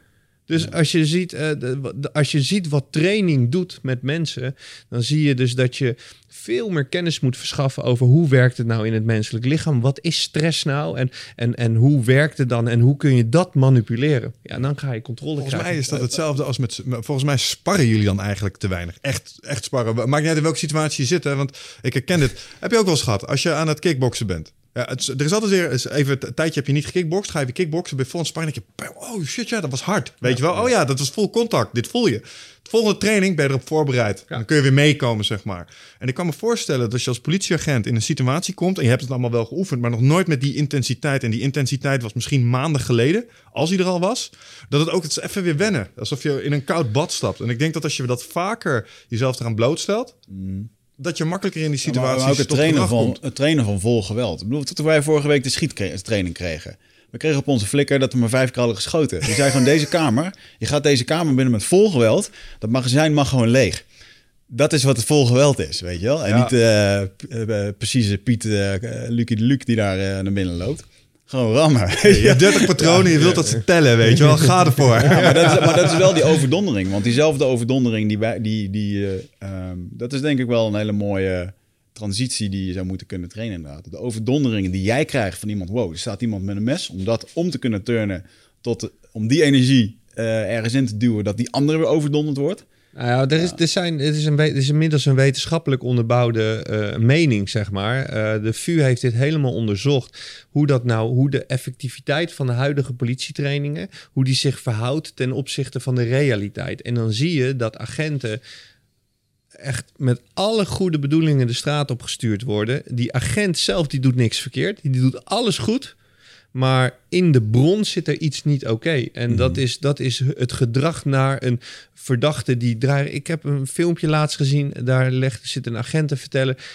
Die heeft een, een, een drama. Die man is, eh, is eh, zwaar gewond geraakt. eh, oog, ziekenhuis in, ziekenhuis uit. En die man die staat in een kroeg. En hij zegt, die klap die kwam uit het niets. Ja. Dan zie je in het filmpje wat er gebeurt. Die man, de dader, zet zijn biertje neer. Stroopt zijn mouwen op. Letterlijk. Ja. Gaat staan, neemt een houding aan dat je... De, en die agent, die ziet dat niet. Die herkent dat gedrag niet. Terwijl het een, een hele ervaren agent is. Ja. Zoveel impulsen, zoveel indrukken. Eh, iedereen loopt te schreeuwen en hij ziet het niet. Hij, hij focust op de verkeerde per ongeluk. En dan zie je dus wat er kan gebeuren. En daar zit heel veel gewin. Het is een, het is een psychologisch spel. Het waarnemen, mensen kijken zonder waar te nemen. En dat zie je, dat daar kan veel meer gewonnen worden. Aan de voorzijde in ieder geval. Oog voor detail hebben. En eh, agenten hebben een oog voor detail. Alleen zij zijn ook mensen. En dat menselijke mechanisme, daar moeten ze meer kennis over krijgen. Ja, schappig dat je het zegt. Ik heb een keer zo'n filmpje gezien van een gast. Die was mensen aan het boeien. En iemand uit het publiek die besloot op een gegeven moment... Oké, genoeg geweest. Ik ga dit fixen. En je, die volgen ze op een gegeven moment in het publiek. Je ziet hem op een gegeven moment... Oh, oké. Dus die, die gaat, je ziet hem verplaatsen naar een betere positie. Je ziet hem... Nee, nog even wachten. Oh, hij draait... Oh, pap, in één keer klapt hij hem eruit. Maar je zag iets in zijn demeanor. Zijn hele houding veranderd toen hij besloot... Oké, ik ga slaan nu. Ja. Toek, hij klonk om en je zag iets in zijn, in zijn houding, de manier waarop hij bewoog. En ik denk dat als je mensen kan trainen om dat gedrag te herkennen en daarop aan te gaan. Ja. Dus ook al zit het hier, maar je ziet die, die schouderdrop die iets betekent, dan denk je, oh, wacht even, hier gebeurt iets. Nou ja, dat is vaak, hè. Heel vaak hoor je mensen zeggen van, eh, van ja, ik eigenlijk, eigenlijk wist ik het wel. Hè? Die zeggen dan achteraf van, ja, ik zag het aankomen. Maar wij zijn zo geconditioneerd weer, dat we denken, nee, het zal wel niet. We gaan het, die aannames, die zijn, we zijn voortdurend vanuit referentiekaders aannames aan het maken. En een agent in Amsterdam Zuidoost, die je gaat laten werken in, eh, nou, noem een eh, willekeurig dorp in eh, waar jij... eh, Borculo. Holst. Ja. Holst. Sheriff van Borculo. nee, maar die, die daar zijnzelfde gedrag laat, eh, laat tentoonspreiden in die omgeving is ongepast. Ja. Die agent die krijgt gewoon klacht na klacht na klacht. Ja. Terwijl datzelfde agent in hier een, de allerbeste agent is misschien die er, die er bestaat. Ik moet denken, denken aan Hot Fuzz. Oké, vast wel. Ja. Ja, dat is precies dat. Ja, ja maar dat, het, het- dat is het probleem. Dus omgevingsfactoren, de personen, de situatie. En daarom eh, het, het, de vergelijking met vechtsport is daarom zeg ik altijd van ja, maar vechtsport, dat is, dat is ik probeer en eh, ik was nou bijna blij dat die Groenhart dit overkwam, want daarmee zeg ik heel vaak dit is wat ik bedoel. Ja. Die vechtsporter, die topvechtsporter is niet in staat om te instant te reageren op dat moment buiten de ring. Ja. Ja, dat, en daarin alleen de, de, de vaardigheden die je vanuit vechtsport hebt, maar ook maar eh, met name de wijze hoe je kijkt naar je tegenstander, de, het herkennen van gedrag. eh, iedereen geeft een soort van zijn klap, geeft hij al weg van tevoren op drie, vier verschillende momenten. Maar je moet het wel zien. Ja. Nou, en ook het stukje meerdere tegenstanders. Ik bedoel, je kunt nog zo goed getraind zijn. Je wordt gewoon in elkaar getrapt als er vijf mannen. eh, Zeker. kanten. Ah, dat wou ik dan net nog zeggen. Toen zei als je iedere politieagent jiu-jitsu leert. Ja, dat snap ik. Maar als je iedere, jiu-jitsu, eh, iedere agent jiu-jitsu leert en zei... eh, het- je hebt er een paar guardspringers tussen zitten. Ah, nee, is ja. niet optimaal. Maar dan, nee, maar dan, dan is het weer toch si- situationeel. Ik bedoel, uiteindelijk als iemand gewoon weet hoe je iemand op zijn rug krijgt of iemand... Je, je kan iemand met zo ontzettend weinig kracht controleren. Ja. Alleen je moet het wel weten. Ja, ja, ja. ja. en dan zit ik zo'n filmpje te kijken en denk ik, ja, doe nou dit. Had, maar, die had ik nu wel even eh, van de wereld afgegrepen hier met zijn eigen jas, weet je wel. Ja, dat snap ik. Maar goed, het is, het is ook niet, dat is ook weer niet te vergelijken. Wat ik wel een eh, bijzondere quote vond van die, eh, als je het dan hebt over hoe mensen gevormd worden, door, geconditioneerd door hun eh, omgeving, was dat een van die Mossad-mannen zei van ja, mijn vrouw vindt me ook heel erg kil en dat ik niemand, niemand vertrouw. En hij zei maar, dat, dat ben ik gewoon geworden door de jaren heen. Ja. en dat, dat is dan ook wel, ehm, ja, Is dat iets eh, wat je herkent? Moet je, want eh, we hebben nu eh, uitgebreid gesproken over veiligheid. Je hebt natuurlijk niet zomaar hier een expertise in ontwikkeld. Want eh, je hebt bij speciale eenheden gezeten. Je hebt een carrière bij politie gehad. Eh, ik denk dat je ook wel eh, op het snijveld eh, tussen operatie en eh, waar we het nu over hebben, hebt gezet. Dus je zult wel wat gezien hebben. Ja. Merk je dat dat mentaal eh, iets met je doet? Dat je een bepaalde schil over je ziel moet kweken of zo? Nou, ik denk dat sowieso het vertrouwen van eh, eh, in de basis vertrouw ik een mens niet eh, acuut. Daar is, daar is wel iets meer voor nodig. Eh, op straat een wild vreemde vertrouw ik niet. Ehm, en daar, daarin wijk ik sterk af van, eh, van de gemiddelde. Want in de, het menselijk karakter is juist dat we elkaar vertrouwen. Ja. En ehm, nee, ik vertrouw in de basis iemand niet. Ik maak een, wel een afweging. En, maar dat is door de jaren heen gekomen. Ik, zo ben je gevormd. En het zit mij dus ook niet in de weg. Eh en andere mensen zeggen, nou, zo wil ik niet leven. Ja, maar het, het staat, ik heb hartstikke veel plezier in het leven. Eh, volgens mij ben ik een sociale gast, eh, tenminste. Ja. Volgens nog. Ik ben benieuwd hoe mijn vrienden daarop reageren. Maar ik, ben, ik heb, ik heb een, een, een sociale omgeving. Ik kan met iedereen door één deur. Alleen op het gebied van vertrouwen met zaken doen. Of vertrouwen in zomaar mijn vertrouwen aan iemand geven die mij, mijn positie kan, negatief kan beïnvloeden. Dat doe ik niet zo. Mm, mm. Ja, dat vertrouwen, dat is interessant. Laatst had ik er nog aan te denken. Reek over zo'n achterweggetje. Dacht ik, wat nou als hier een auto aan de kant van de weg staat... en er staat iemand om hulp te vragen? Stap je dan uit? Zo'n standaard strategie die was. Wat doe jij? Stap je uit? Ik denk nog steeds dat ik uitstap. Ik ga nog steeds kijken of ik kan helpen. Of rij je door? Eh, nou, ik denk, dat dit, ik denk dat dit meerdere malen is gebeurd in mijn leven. Dat er, wel eens, dat er iemand wel eens hulp, om hulp vroeg en dat ik dacht, nou, doet iemand anders wel. Oké. Ja. ik denk, nou, laten we even, als iemand bijvoorbeeld, dat doe je al met een lifter die er staat bij een eh, benzinepomp, Ja. weet je wel. De, Even de gedachte die je hebt. Want hij staat er, je kan hem meenemen, maar je kiest ervoor om het niet te doen. Want je weet niet wat je in de auto had. Nou ja, hij heeft dreadlocks, hij ziet er raar uit. Eh, eh, oh, het is, een, het is een man, nou, dat doen we niet. Ja. Als lekker wijf was geweest, had ze kans gehad. Het zal best wel meerdere in mensen een beslissing om dat mee te nemen, ja. Dat En, kan ik me eh, voorstellen. Ja. eh, ja, ik denk wel dat eh, ja, ik weet het ook niet. Ja, maar toch wel een beetje aan de voorzichtige kant. En jij? Zou je stoppen? Eh, ik denk dat ik wel zou stoppen, ja. ja want ik, ben, ik merk ook dat ik nog steeds wel dat... eh, we hadden het net al eventjes over dat blauwe hart heb. Dus ik, ik, ik ben wel... eh, eh, mensen die hulp nodig hebben, daar ben ik snel voor geneigd om, eh, om dan... Maar ik ben wel alert. En eh, als ik de situatie... Als ik maar enig vezel in mijn lichaam die situatie niet vertrouw, dan doe ik het niet.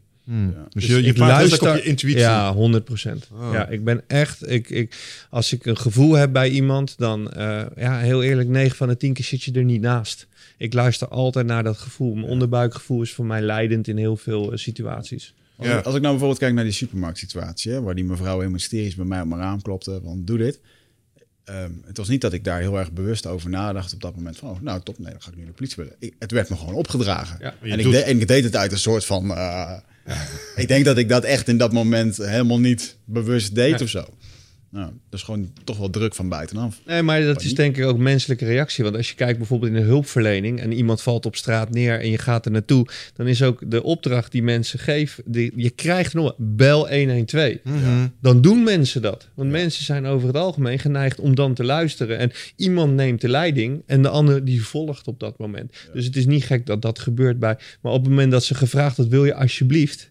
Ja, Dan had het dan misschien heel anders geweest. Dan had je misschien niet gebeld. En je denkt, nou, hier wil ik niet in betrokken raken. Ja, Ja, directief. je moet heel directief zijn. Wat, wat wel een saillant detail was, was dat die, die ene meneer die zette vervolgens, eh, die dus bedreigd werd, die zette ze vervolgens, die had even een moment van rust. Men ging alle twee weer in de auto. Vervolgens zette hij zijn auto drie meter langs de kant en ik zie hem voorbij lopen met een houten knuppel. Toen dacht ik, jij hebt wel lef. Ja. Om iemand achterna te gaan die net een pistool op je heeft gericht. Ja. En die lagen daar nog even te bekvechten met elkaar.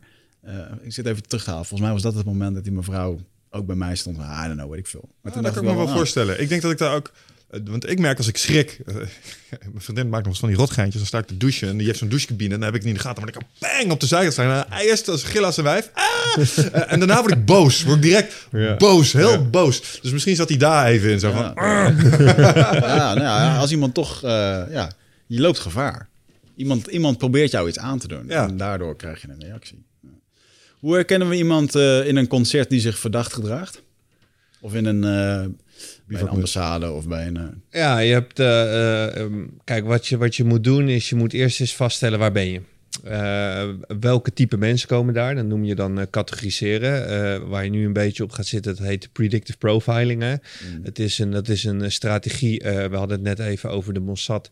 Die is ontstaan in Israël bij de grensovergangen tussen, bij Ga, in de Gazastrook. En wat die Israëli's konden was ongelooflijk. Toen wij daar in ieder geval kwamen. Zij pikten feilloos drugstraffickers eruit, wapenhandelaren, mensen met contraband. Al, pikten ze er zo uit. En wij snapten niet hoe dat kon, want wij zaten als, eh als eh bleu figuren daarnaar te kijken en we zagen gewoon een rij mensen staan. Alleen wat zij deden, ze hadden oog voor detail. Zij, zij keken naar wat die mensen deden. Maar zij keken niet naar wat die mensen deden. Ze keken naar wat deed de groep. Wat is het normale gedrag van iemand die een grens oversteekt? Wat is het normale gedrag van iemand die op een treinstation staat te wachten of bij een concert? Als je dat gedrag, eh, degene die niet in die categorieën past, want bij een concert staat iemand eh, broodjes te verkopen, de ander staat bier te verkopen, er staan mensen mee te zingen, mee te hossen, mee te dansen, er staan wat andere mensen daar te werken. En het is net die ene die niet te categoriseren valt. Ja. Die heeft, maakt niet uit wat voor kleur die heeft, maakt niet uit hoe die eruit ziet, maar vervolgens is die afwijkend. En dat afwijkende gedrag, dat is acuut verdacht of niet. Maar er zit niks tussen. Mm. Dus alle kleuren die je van het hele kleurenpalet wat we hebben, van ja, hij zal wel dit, hij zal wel dat. Ja, dat moet je achterwege laten. Het is verdacht of niet. En dan ga je onderzoeken. Dan ga je kijken, wat, is, wat, wat doet hij nou? Wat, wat, wat, wat, wat, staat hij nou te doen? En zolang het verdacht blijft, behandel hem als verdacht. En dan moet je iemand uit een anonimiteit halen. Wij maakten heel vaak gebruik van, het, van aannames. Hè. Als wij in observatie zaten, ging ik op de, op de bijrijdersstoel zitten van een auto. De hele wereld denkt namelijk, als jij in een wijk op de bijrijdersstoel van een auto zit, oh, die zit op iemand te wachten. En ik kon uren in zo'n wijk staan en iedereen die langsliep, oh, die meneer zit op iemand te wachten. En daarin zie je dus dat, je, ge- dat wij eh, zijn zo gewend om aannames te maken op basis van referentiekader. En met afwijkend gedrag moet je dat dus niet doen. Ja. Haal die vent of vrouw dan uit de anonimiteit. En ja, en dan krijg je dus een stukje commercie, komt er dan bij. Dan, hè, dan leren wij de mensen van, eh vraag of je iemand kan helpen. Iemand kijkt vragend rond. eh, eh, kan ik iets voor je doen? Ben je naar iets op zoek? Maar diegene moet weten, je bent gezien. En dan zie je vanzelf welk gedrag er achteraan komt. Ah, dat is slim. Van, en als ze schrikken of ze smeren hem snel, nou, threat averted, of ze gaan ineens lopen bellen, Ja. dan weet je ook iets. Ja, je krijgt dus eerst predictive profiling. Dat is signalen oppikken uit de massa, de afwijkende signalen eh, identificeren. En in ieder geval dan bekijken, is dit verdacht dan wel niet? En vervolgens ga je over naar security questioning. En daarin zit, eh, daarin ga je kijken van oké, eh, hij komt met een heel vaag verhaal nu. Ja, nee, ik ben bij het concert van Guus Meeuwis. Ja, ik vind het leuk om van, eh, van het stadion foto's te maken. Precies op het moment dat Guus Meeuwis daar een concert aan het houden is. Had geen logische, logisch doel, had niks met Guus Meeuwis. Nou ja, dan zie je dat het verhaal niet klopt. Dan zie je dat er, dat er vragen ontstaan. Ja, en dan moet je iemand behandelen Ja. als verdacht. Zo is ooit een van mijn collega's die vliegtuigspotter was opgepakt eh, op zijn vakantie in Turkije, omdat hij vijf meter hoog in een boom hing. Foto's aan het maken was van militaire vliegtuigen. Ja, dat is niet handig. en niet thuis kwam op de camping omdat hij was opgepakt. Ja, dat, is, dat is niet handig. Ja, ja, ja. Wat, wat ik interessant vind aan, wat, aan het werk wat jullie doen, is het volgende. Ik kan me voorstellen, het is eigenlijk gewoon patroonherkenning plus plus. Dus je gaat op bepaalde patronen zitten. Het zou zo makkelijk te automatiseren zijn, dit. Dat hebben we geprobeerd. Is dat zo? Ja, ik heb een... Of eh, onderschat ik de complexiteit ja, nu? onderschat Oké. de complexiteit. Want ik heb geprobeerd om... eh, nou, ik kwam in contact met een partij en die maakt hele slimme camera's. Tenminste, de software achter de Mhm. camera. Eh, Hele hoge resolutie camera's. En eh, wat ze trachten was eh, de blik die ik had op afwijkend gedrag... om dat in software Ja. te, te gieten. Ja, van de 100.000 personen die in die testlocatie langs zijn er denk ik eh 35.000 eh, fails zaten daarin. Het was onvoldoende, eh, onvoldoende secuur. Dus het is een te veel momentopname. En de menselijke intuïtie is nog niet te vatten. Tenminste, dit is, we praten over nu 2,5 jaar geleden. Was toen door dit bedrijf niet te vatten in software. ja dus wat, eh, wat je eigenlijk zegt is, ehm, je probeert een paar markers aan te wijzen in jouw analyse van dat Ja. Daar, op basis daarvan probeer je zo'n camera of de software te leren om dat te herkennen. Maar is waarschijnlijk ontoereikend, want jij neemt misschien wel 50 andere dingen mee in de afweging. Exact. En dat ene ding, hij doet het nu, maar nu dat en dat en dat ook zo is. En dat is wat het net weer even afwijkend maakt. Ja, en als je bijvoorbeeld kijkt naar basale dingen als... eh, ik loop met een koffer, ik zet die koffer neer en ik loop door. Easy. Dat is, dat is, dat is heel makkelijk softwarematig. eh, dat, dat bestaat al heel lang. Maar het moment dat iemand eh, langsloopt... eh, vijf minuten later weer langsloopt en eh, een tasje in zijn handen heeft... is dat verdacht? Is dat niet verdacht? Maar hij wordt wel herkend. Ja. Is het verdacht dat hij zonder tasje terugkomt? Hij loopt een winkelstraat in of een winkelcentrum in en loopt zonder tasje naar buiten. Ja, kan. Ik bedoel, ik kan ook postzegels zijn wezen halen. Maar het is een situatie dat je denkt, hmm, is toch raar hier in de omgeving van de Amerikaanse ambassade of de Nederlandse ambassade in, het, eh, in het buitenland. Ja. Eh, dus dat menselijke gevoel, en we hebben uiteindelijk bijvoorbeeld een situatie op een busstation of Schiphol eh, gepakt, hè, dus, waar veel mensenmassa's bij elkaar komen. Het categoriseren van mensen is redelijk eenvoudig. Je kan heel makkelijk passagiers eh, scheiden van medewerkers. Maar wat je niet kan, is, eh, is die, die afwijkende gedraging zo feilloos aanstippen. Dat je, eh, dat, je dat, dat je de meldingen beperkt tot 6, 7 per uur bijvoorbeeld. Niet te doen. Nee. Je ziet gewoon dat het er 150 per uur zijn of 200. Zie je toch maar weer hoe knap wij in dat opzicht zijn. Hè? De, de menselijke geest. Toen me denken aan dat praatje van Paul Smit. Want uh, bij mensen, onze hersenen, weten soms dingen zonder dat wij het weten. Dus het wordt niet noodzakelijk naar de voorgrond geschoven. En wat, ze, wat, wat de Verenigde Staten deden, was die lieten satellietafbeeldingen zien aan, aan gewoon mensen, operators.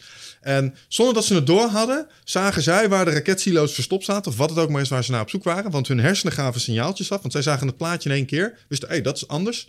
Het werd niet naar de voorkant van de geest geschoven, Nee. maar je hersenen hadden het wel opgepikt. Ja. Dus ze meten je hersenen, maar ze zetten de mens gewoon als een sensor neer. Omdat wij door die miljoenen jaren evolutie. Ja.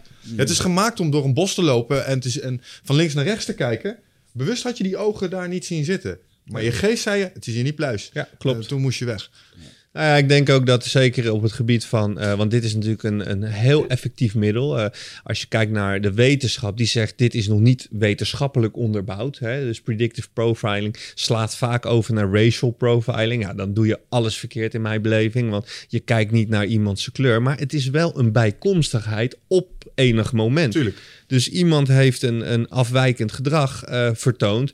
Je krijgt hem niet in het, kat, in het hokje niet verdacht. Hmm. Eh, ja, dan ga je naar andere elementen kijken. En dan wordt op een gegeven moment, hoe ziet hij eruit? Eh, welke eh, documenten heeft hij bij zich? Welke antwoorden geeft hij op vragen? Ja, en op enig moment heb je misschien op dat moment al iets voorkomen. Omdat hij zo raar gedrag vertoonde, dat hij uit de anonimiteit is gehaald, waardoor hij denkt, nou, nu even niet. Mhm. Ja, en dat is waar je uiteindelijk dan de, de spreekwoord beter voorkomen dan genezen is hierop van toepassing. Maar eigenlijk willen we dat niet in Nederland. Want dan zeggen we ja, maar ja. Dan rij ik, eh, en dan krijg je natuurlijk het racial profiling. Dan rij ik als donkere jongen in een mooie, mooie dikke Audi rond. En dan word ik elke keer langs de, langs de weg gezet. Ik word nooit langs de kant gezet. Ja, ik weet het niet waar dat dan aan ligt. Ja. Ja, ik weet het wel. Maar ik trek geen uniform aan waar, Precies. waar de politie op aanslaat. Juist. Ja, en daar zit wel de uitdaging in, zeg maar. Hè? Dus, want het is heel makkelijk om op ras te profileren. eh, maar het afwijkende gedrag... je- eigenlijk doen ze alles om afwijkend te zijn. En dat past dan net binnen de categorie... dat je als 19-jarige in de basis... geen auto van 175.000 euro kan rijden. Hetzelfde. Dat, eh, dan heb je iets goed gedaan... of je hebt iets heel slecht gedaan, zeg maar. Ah, internet start-up is eh, makkelijk Ja. te verklaren tegenwoordig. Hè, dus, dus, dus eh, op dat moment, dan val je in een categorie. Ja. En als ik in Amerika eh, in de rij ga staan en, eh, en, eh, om, om het land binnen te komen en, en ik ga vier keer van balie verwisselen, omdat de ene langzamer is dan de ander, nou dan weet ik dat mijn, mijn vertraging ongeveer met vier uur vergroot. Want ze, gaan, eh, ze gaan dan echt kijken waarom ik aan het rijhoppen ben. Ja, Ja, omdat maar- ik een Nederlander ben, meneer, en het duurt mij te lang. Ja, duur, ja. nou, dat is dan, dan begrijpen ze het ook meteen weer. Nou, ik ben een eh, nieuw boek aan het lezen over body language. Het gaat over een FBI-directeur die dat helemaal heeft samengevat. En ik ben nu bij het eerste hoofdstuk gaat alleen nog over het hoofd. En als je daar alleen al naar kijkt wat mensen onbewust doen, dat op het moment als je stress hebt, krijg je het warm. Wat doe je automatisch? Dan ga, eh, dan ga je door je haar heen wrijven. Want Ja. het werkt verkoelend voor, de, voor je zenuwuiteinden en zo. En ook rustgevend op het moment dat je contact maakt met je huid. Ja. En, en eh, dat als mensen ehm, in een angstsituatie komen, dat ze nooit hun pols naar buiten zullen draaien. Dus als een dame lekker in haar zit te wrijven, aan het flirten is, en dan pakt hij bijvoorbeeld de reclame van een, ehm, ehm, eh, de reclame van een shampoo-reclame erbij. Dan, ten eerste gaat dat altijd zo. En dat komt ook, wat gebruiken illusionisten om de aandacht af te leiden? Haar? Nee, de hand. Oh. Vaak altijd met de hand. Omdat wij ons onbewust is ontzettend geprogrammeerd op wat die hand gaat doen. Want die hand kan je aanvallen of die kan je wat doen. Dus daarom zie je ook in, die, in eh, een vrouw die wil versieren en die met haar haar schudt. Eh, je, je kan dat in een ruimte waar heel veel mensen zien, kan dat heel erg opvallen voor jou. En, en onbewust gebeurt dat met die hand en jij registreert dat. En, eh, en anderzijds is het zo dat je pols, je slagader aan de buitenkant hebt. Dus op- als mensen bijvoorbeeld angstig zijn, dan gaan ze, gaan, houden ze dat bij. En ook hier bij een strothoofd, Ja. bij een ader, dat soort dingen. Ja, het is fucking interessant. Dus eh, laat staan dat jullie iemand uit het publiek zouden pakken... die vervolgens op een stoel gaat zetten. En je hebt gewoon 30.000 mensen zo geïnterviewd. Je, je leest gewoon, het is gewoon cold reading. Je kan gewoon iemand helemaal Ja. eh, uitpluizen eigenlijk. Nou, wat je doet is, eh, dat, daar, ik liet er net vallen, oog voor detail, is als je ziet hoe wij als mensen van onze natuur zijn afkomen te staan. Wij communiceren in de basis met iedereen op de wereld. Ja. Eh, want eh, taal is 7% van onze communicatie. De rest is non-verbaal. En geluid is een stukje, hè, een stuk geluid, eh, toonhoogtes. En, maar non-verbaal, daar kijken we niet meer naar. Wij mailen tegenwoordig, wij appen tegenwoordig. Daarom is bijvoorbeeld ook WhatsApp begonnen met de emojis. Want dan kun je een bepaalde eh, emotie kun je in, een, in een bericht leggen. Omdat de communicatie te, te plat was. Hey, gaan die meerdere gifjes hebben mij menige ruzie zeg maar inmiddels doen voorkomen Ja. eh, binnen de relatie. ja. Omdat platte tekst er regelmatig voor Ja. gezorgd heeft dat we echt mijlenver uit elkaar kwamen te liggen. Nou ja, wij kwamen een tijd geleden bij een heel eh, eh, gerenommeerd advocatenkantoor. Die zaten met hun handen in het haar met een, een specifieke casus. En toen gingen wij meekijken. En in het, in het gesprek wat die advocaat had met, die, eh, met, dat, met dat subject, zagen we dat hij eigenlijk, hij stelde de vraag en diegene geeft antwoord en die advocaat begint mee te schrijven. Op papier zag het er fantastisch uit. Het waren allemaal ontkennende antwoorden overigens. Maar als je naar het betrokkenen keek, zat hij voortdurend liegsporen te vertonen. Hij was voortdurend ongemakkelijk. Hij liet allerlei factoren zien waar wij op letten, want dat was onze taak. Dus aan het einde van het gesprek, eh betrokkenen was weg, zeiden we van nou, dat was eh, glashard eh, één groot leugen. En je zag die advocaat kijken, nee, want, nee, want het klopte. De feiten waren, het klopte. Wat hij zei klopte. En dan zie je dus hoe eigenlijk gedacht wordt. Dat je denkt van ja, maar wauw, waarom let je alleen maar daarop? Ga nou eens kijken naar hoe iemand erbij zit en wat hij doet. En bouw dat gesprek eens op. Hè. Ook jullie hebben een opbouw in een gesprek. Ook jullie kijken naar iemand-. Je weet welke vraag je op welk moment moet stellen. Mensen in een winkel. Lijkt het zo, ja? Ja, dat lijkt zo, ja. ja. En anders doen jullie het goed. Ja, we hebben dat goed boek, we hebben dat boek Ja, goed in de vingers. Nee, maar ook in een winkel. Als je een winkel binnenloopt, een goede winkelier ziet meteen of jij koopt of niet koopt. Maar dat ziet hij door jouw houding. Ja, en, en, je, en je gedrag, hij kijkt niet naar wat je zegt. Nee, ik kijk nog even rond. Ja, dat zeg je. Maar ik zie aan alles dat jij dadelijk jezelf helemaal leeg gaat eh, laten Ja. kopen bij mij. ja, dat is, dat is... En daar speelt zo iemand dan op in. Het, het, het wordt te weinig wordt er gekeken naar, naar, naar de, naar de non-verbale kant. Wat een interessante notie daar was dat eh, door de opkomst van botox dat het lastiger is om iemand te lezen. Ja. Want heel veel van onze eh, emoties worden in ons voorhoofd eh worden gedaan. En dat zelfs kinderen, baby's, vanaf vier weken oud al contact maken met, eh, hey, eh, ze kennen jouw eh, gezichtsuitdrukkingen. En dat baby's daardoor dus, eh, onderzoeken hadden ze erop gedaan, eh, moeders die botox hadden gedaan, dat baby, baby's daar onrustig van worden. Dat ze niet de emotie kunnen lezen Ja. van, eh, van moeder. alleen baby's, man. Ik ook. Dat is gewoon een volkomen normale reactie. Gewoon eh, dat, je, dat, je, dat je moeder gewoon in één keer een plant is geworden die niet meer beweegt, weet je wel. Je bent vier weken oud. Ja, maar communicatie tussen mensen is terug te herleiden naar zeven micro-expressies in het gezicht. En die zeven micro-expressies, die liegen nooit. Dus als je een micro-expressie herkent en de woorden die erbij verteld worden komen niet overeen met eh, eh, walging of blijdschap of verdriet of whatever, dan weet je dat iemand tegenover je de boel zit te besodemieteren. Het nadeel van deze technieken is dat je heel vaak zit te denken, oh, wacht even. Jij Oh, hebt ja. Ja, ja, ja, je wordt heel achterdochtig van natuurlijk ook. Ja. dat, dat is het nadeel, want je ziet heel snel, als je erop Ja. namelijk echt op gaat letten Ja. en je gaat het gewoon bij wijze van spreken eens een dag proberen, dan ga je dus denken van wauw. En dan, dan pak je alleen maar het, het, het, het, eh, de, eh, de micro-expressie walging. Ja. Dan schrik je best wel eens van dat je zo, wauw, die cashier, dat is uh, hoe. En dan kom je bij, de, bij het tankstation en dan denk je, oh, die is ook niet zo aardig. En eh, dan zeg je iemand gedag en iemand reageert op en denk je, wauw, dat is, eh, Ik weet niet of ik wil weten wat de Nee, maar dat is, micro-expressie is, dat, want dan ga dat ik is het nadeel. Ja. Dat is echt het nadeel. Ja. Ja. Maar ik denk ook wel dat een hele hoop... Het is natuurlijk ook wel... Sommige mensen kunnen ook echt gevo- heel gevoelloos overkomen. Of ook echt geen gevoel bij hebben. Ik bedoel, mensen die heel erg narcistisch zijn. Of... eh, ik weet niet, het is volgens mij nog wat andere termen voor mensen die echt ge- geen empathie hebben. Ja. Of gewoon, eh, en die lopen er echt wel veel rond in Nederland. Ja. Ik bedoel, je hebt ook genoeg mensen gecoacht. Dat je af en toe tegen mensen aan het praten bent dat je denkt... Dit, dit kwartje valt gewoon niet bij jou. Nee. Jij voelt dit gewoon niet. Nee.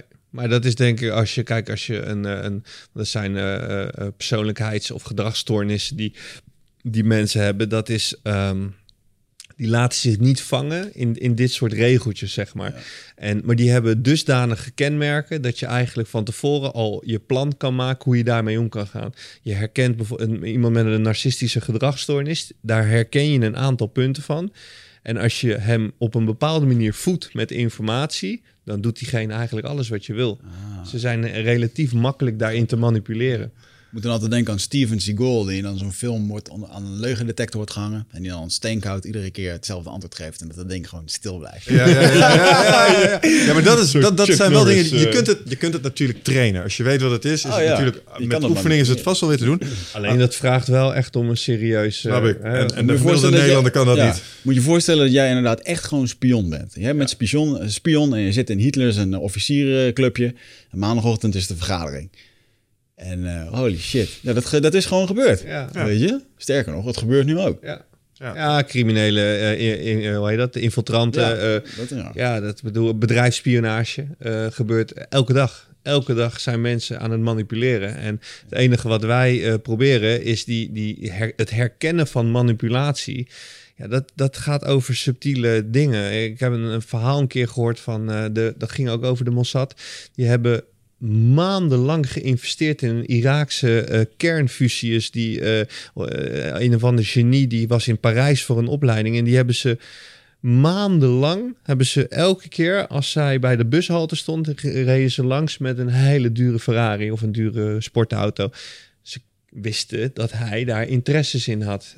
En elke dag stond er een bloedmooie vrouw daar bij die bushalte. En op enig moment ineens niet. En die Ferrari die pikte elke keer die vrouw daarop. Dat was ook nog een eh, element. En opeens niet. En ze maken oogcontact van, joh, heb je er gezien? En hij zegt, nee. Eerste contact gemaakt. Tweede, derde, vierde contact volgen daar heel kort op. En het vijfde contact vertelt hij wat voor werk hij doet. In het eh, zesde, zevende contact vertelt hij waar de fabriek stond in Irak. En eh, diezelfde nacht wordt dat ding plat gebombardeerd. Ja. Manipulatie is, is dat, dat, dat als je het subtiel doet, dan is het niet te herkennen. Maar dan moet je er tijd voor hebben. Ja. Als jij een winkel inloopt, word je gemanipuleerd. Bij de Albert Heijn word jij gemanipuleerd om eerst alle groenten in je karretje te stoppen, zodat je een goed gevoel hebt. Om vervolgens door te lopen naar de snoepafdeling. Ja. En daar consequent gewoon eh, slechte producten erin gooit. ja, ja, ja. Dus Bizar. manipulatie is iets wat een groot onderdeel is van, eh, van, eh, van ons leven. Weet je waar ik dat helemaal gruwelijk vind? Daar is het gewoon geen manipulatie meer. Dan is het gewoon indoctrinatie. Bij de tank. Elke keer als jij je kopje koffie of je gas gaat afrekenen... dan wordt jou ook een appelflap Ja, ja, of een eh, snicker of wat dan ook... willen ze gewoon aansmeren. Wilt u er nog wat lekkers bij, meneer? Nee, nee, ik probeer te vasten. Rot op. De aan, wilt u de, nou, en dan ook nog wilt u de aanbieding. Oh, oh, Ja, dat is dubbel manipulatief. ja. Ja. Ja, als er Maar een- 99 cent.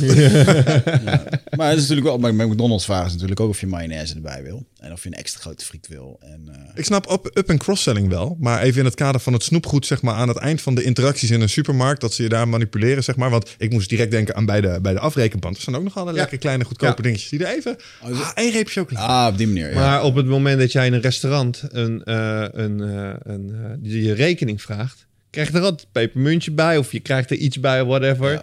Dat is, ze geven jou iets Ja.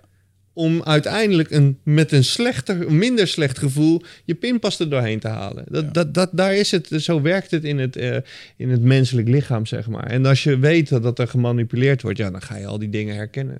Ja, misschien zit daar ook wel de grootste. Als je weerbaar wil zijn in de toekomst, eh, is een stuk bewustwording daarop Zeker. als individu, zeg maar. Eh, we hebben hier meneer Dijkgraaf, ach, Jan Dijkgraaf, die had een boekje geschreven, neuromarketing of voodoo marketing, Oh ja, waarbij ze ja, eigenlijk gewoon ingaan op dit soort manipulatieve technieken. En ja, is het, is het ethisch dat een eh, vliegtuigmaatschappij jou manipuleert op basis van je cookies en je zegt er zijn nog maar twee tickets. Ja. En nou is het in de aanbieding, weet je wel? Dat, is dat ethisch? Mensen zouden denken, nou ja, ze helpen me met het koopproces. Maar als je dit op andere dingen waar je besluiten over gaat nemen ook dit gaan doen, dan gaat het je persoonlijke veiligheid misschien zelfs al raken. Zeker. Ja, en dat is waar we het net in het begin over hadden. Dat is weer die, die groepsmanipulatie. Als je dus weet wat mensen hun interesse liggen, dan kun je dus wat eenvoudiger kun je, kun je, kun je manipuleren. En ben je ook vatbaar voor manipulatie. Mensen missen op dit moment iedere vorm van, eh, van details die op hun eh, afgevuurd raken of eh, worden. Ja. Hey, ehm, nog even een, ehm, een onderwerp eh, waar ik ook wat dingen over had opgeschreven. eh, die kans wou ik graag eens nemen. Jij hebt, ehm, eh, kun je eens iets vertellen over je achtergrond bij justitie, defensie en de speciale eenheden? Want, Ja, ben in eh, 1999 eh, eh, was ik een, een jonge wachtmeester van de Koninklijke Marché. Ben ik naar Schiphol gegaan. toen ik in 1998 uit de opleiding kwam. En toen. Eh, ik ben naar de ma- marché gegaan omdat mijn moeder die gaf me een folder. En daar zat een eh, twee bij twee eh, fotootje op van eh, een paar gasten die een deur eruit aan het schoppen waren. Toen dacht ik, ja, maar dat wil ik doen. Dus toen, eh, ja, dat bleek de BSB te zijn. En eh, toen heb ik gesolliciteerd. eh, ben, ik, eh, ben, ik, eh, ben ik er naartoe gegaan, selectie gedaan. En eh, ik was natuurlijk heilig overtuigd van mijn eigen kunnen. werd keihard afgewezen. En eh, toen mocht ik de tweede keer eh, terugkomen. En eh, toen werd ik uiteindelijk een jaartje later eh, goedgekeurd. Toen heb ik bijna zes jaar bij de BSB gewerkt. Ja. En de BSB, als ik niet vergis, heeft een soort status. In de zin van als mensen, oh, ah, dan hoorde je op het festival, ah, die traint bij de BSB. En dan was het, oh, ik weet niet wat ze doen, maar klinkt heel stoer, want het had een bepaalde lading. Waarom was dat? Eh, ik denk dat het een beetje eh, hetzelfde als alle andere specialistische eenheden. Het is geheim wat eh, het werk wat we, wat we, wat we deden. Onze, als persoon word je heel bewust gemaakt dat hetgeen wat je doet, dat, dat, dat je daar zeker 40% niet van naar buiten moet brengen. Je opleiding is geheim. Eh, de, de opdrachten die je doet, die zitten in het hoogste geweldspectrum of in het hoogste afbreukrisico. Hè? Dus dat je informatie moet ergens vandaan halen of veiligstellen of beveiligen whatever. Eh, complexe, moeilijke, moeilijke opdrachten. eh, ja, die werden gewoon door ons uitgevoerd. En eh, dat werd gedaan alsof, het een, alsof, ja, alsof we een, een rapport moesten schrijven. Maar je werkte met allemaal echt toplui die, die wisten wat ze aan het doen waren. En omdat het zo'n gesloten eenheid is, want ik kan me nog herinneren dat de poort voor mij dichtging toen ik besloot om naar, naar het eh Korps Landelijke Politiediensten te gaan. De poort ging dicht en eh, ik heb eh, letterlijk eh, tien jaar nooit meer toegang gekregen tot die eenheid. En nu ben ik daar weer af en toe dat ik op terugkom dagen of dat ik dat ik dat, dat, die jongens nu bij mij komen om af en toe een lezing te volgen of wat dan ook. Maar voor de rest is het, het is gesloten. Ik weet niet wat ze doen. Ik weet niet waar ze mee bezig zijn. Ik weet niet waar ze zitten.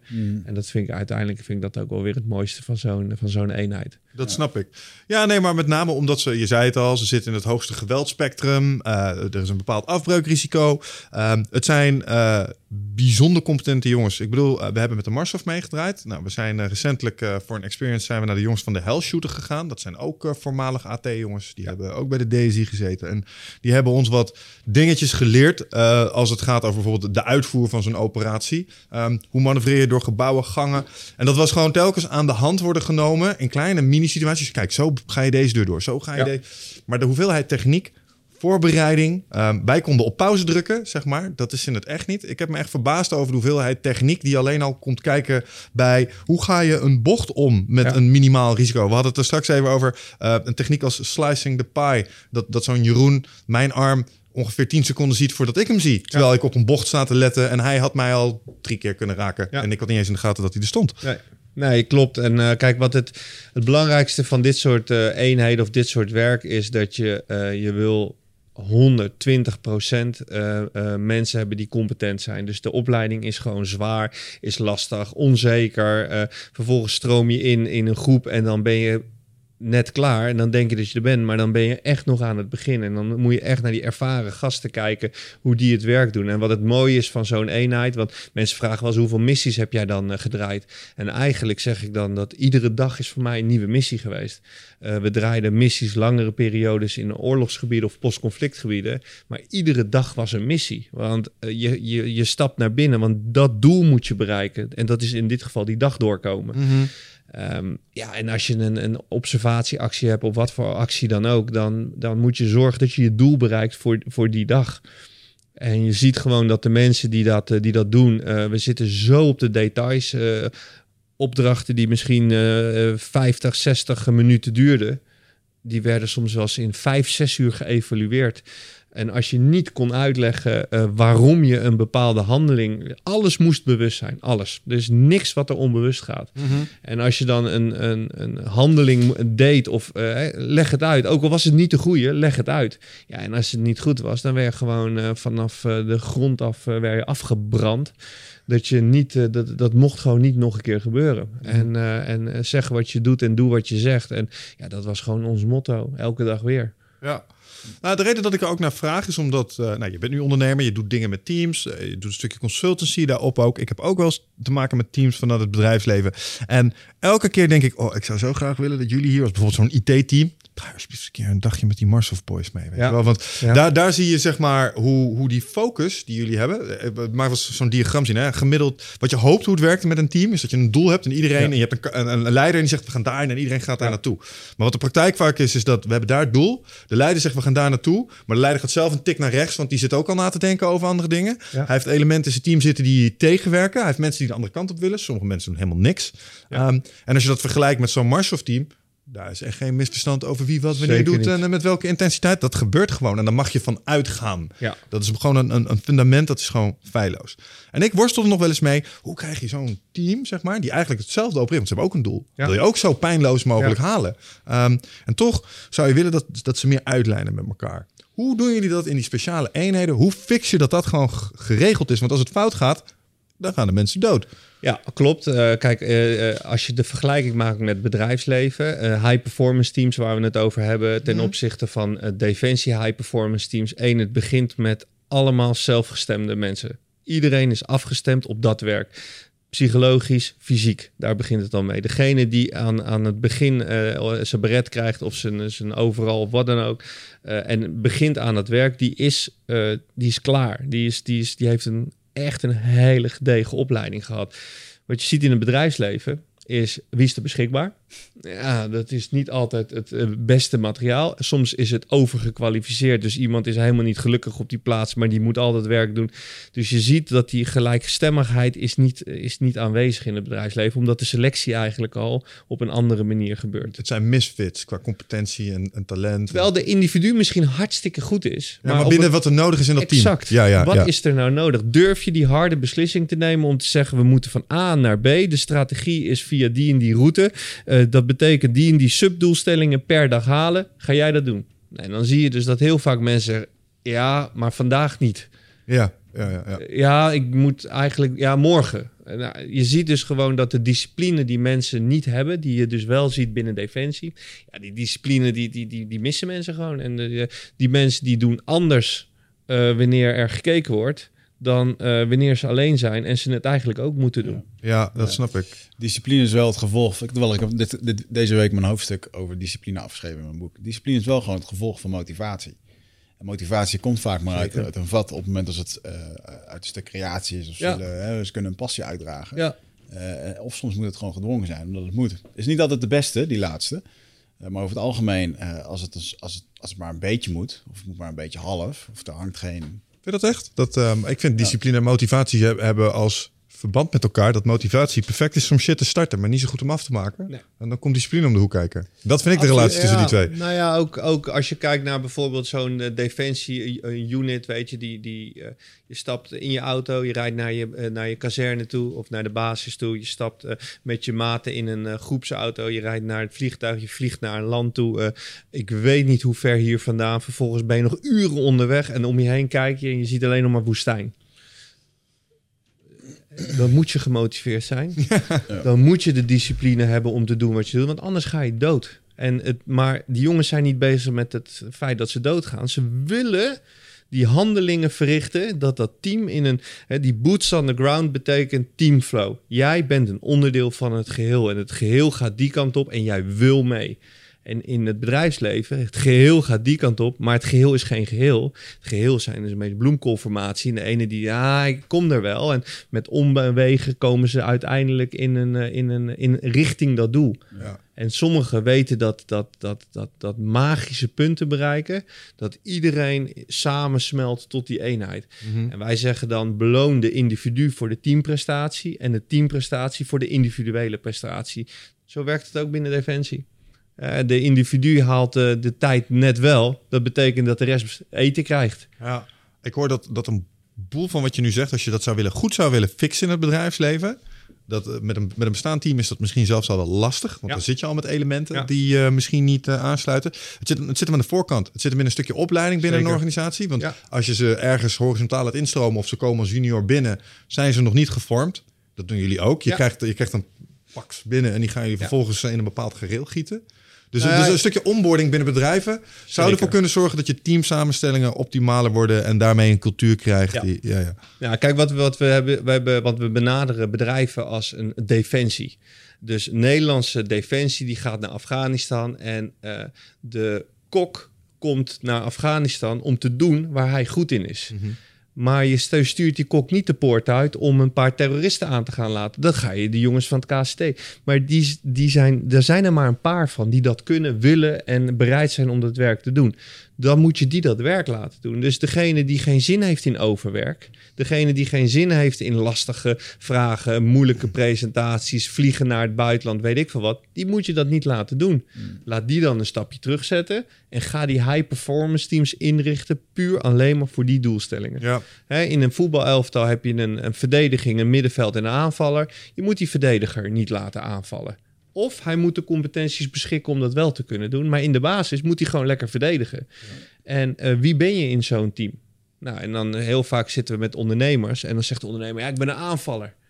Oké. Of nee, ik ben meer middenvelder. Ik schakel tussen, tussen de verdedigingen. Oké. En dan vraag ik, wie is de coach dan? En dan komt die ondernemer achter, fuck, ik zit eigenlijk gewoon midden in mijn bedrijf. En ik kijk helemaal niet meer naar mijn bedrijf. Mhm. Ja, en dan zie je dat zijn perceptie veranderd is. En dan noemen wij dan de blinde vlekken van de organisatie. Hij ziet het niet meer, want hij staat op dat veld. Mm. En het is niet voor niks dat ze in, voetbal, eh, in een voetballand tegenwoordig allemaal analisten hoog in het stadion hebben zitten. Want die zien hoe die spelvormen ge- gedaan worden. Ja. en dat is waar wij dan om de hoek komen kijken. Ja, en wij zijn gewoon heel hard en heel duidelijk. Zeg, ja, als je ons naar binnen haalt, dan zeg ik gewoon waar je wel en niet, eh, waar je echt waar je op faalt en waar je op excelleert. Ja, ja. En als je dan kijkt naar zo'n team line hè, en je hebt het over eh, ehm, eh, coaches, dan heb je het eigenlijk ook over een stukje leiderschap. Ja. Ehm, wat, is je, wat is jouw visie op leiderschap? Als ik je hoor zeggen, enerzijds, hey, als wij een prep doen van zes uur voor, voor 90 minuten actie. ehm, nou, dan kan, kom je het gemiddelde bedrijfsleven niet meer weg. Maar er is dus voorbereiding, die is super belangrijk. Maar als er fouten in die planning zitten, oeh, dan krijg je er wel heel kritische feedback op. Ja. Ehm, dat klinkt als heel directief leiderschap. Eh, nou, ik denk als je kijkt naar leiderschap binnen de onderdelen waar ik gewerkt heb in ieder geval. eh, ik wilde zijn zoals mijn teamleider was. Ja, oké. Toen ik als jonge, jonge operator binnenkwam, eh, wilde ik de, de, wilde ik, dat wilde ik zijn. Die ervaringen, die deskundigheid. Ik volgde hem waar hij ook naartoe ging. Mhm. Omdat ik het had, het respect had hij al lang afgedwongen. En hij was ook nog eens competent. En wat ik eh, goed deed, deed hij alweer twee keer beter. Nou, en daar wilde ik naartoe groeien. Ja. En als ik zie hoe dat in het eh, bedrijfsleven bijvoorbeeld is, daar is dat eh, er vaak om posities te verbeteren. Dat er, een, eh, dat er dat de mensen nou, kift krijgen, dat mensen gaan saboteren, ondermijnen, eh verzin het. En dan komen persoonlijke doelstellingen komen veel meer naar boven drijven. En als leider eh, binnen een, binnen een bedrijf moet je, denk ik, situationeel leiderschap toepassen. En iedereen vraagt ander, andere vorm van, van, van leiding. En op sommige momenten directief zijn. Maar ik denk waar het meeste leiders de mist in gaan, is verantwoordelijkheid nemen. Zeggen, jullie hebben de fout gemaakt. Dat kun je intern zeggen. Maar ik ga naar mijn klant toe en zeg, luister, ik heb de fout gemaakt. Nee, het is niet mijn team. Ik heb die keuze gemaakt. Ik trek deze verantwoordelijkheid volledig naar me toe. Ja, er zijn niet zoveel mensen die dat willen. En daar zie je, daar verlies je het. Ik, ik kan me herinneren, ik heb een keer een, een opdracht gegeven. Nou, ik gaf de opdracht formeel niet. eh, maar mijn chauffeur, ik zei, luister, ik wil niet stil komen te staan. Dat was bij de, in de tijd bij de persoonsbeveiliging van, eh, van de diplomaat. Ik wil niet stil komen te staan. En uiteindelijk, hij kiest ervoor om een, of een eh, kruispunt op te rijden. Ja, dat had ik niet op die manier gedaan. Maar goed, hij koos er wel voor. Hij negeerde het rode licht. En op dat moment heb ik, hij, ik had een aanrijding gekregen. En ik heb toen op dat moment gezegd, luister, is mijn verantwoordelijkheid. Ja. Met het risico dat ik mijn baan eh, zou kunnen verliezen. Maar er creëert zoveel eh, waardering binnen zo'n groep mensen dat ze zeggen: hey, luister, voor die vent, daar, ga, daar wil ik wel voor, voor gaan, eh, gaan werken. Ja, en ik probeer dat nu ook in onze bedrijven te doen. Jongen, we hebben een techbedrijf, jonge mensen. Ja, als jullie laat zijn, dan ben ik ook laat. En hoezo moet jij eten halen? Ik haal wel voor iedereen eten. Gewoon van het zijn van die soms van die kleine dingen die, die, eh, die, die, die, die, die het maken voor, voor andere mensen. Ja.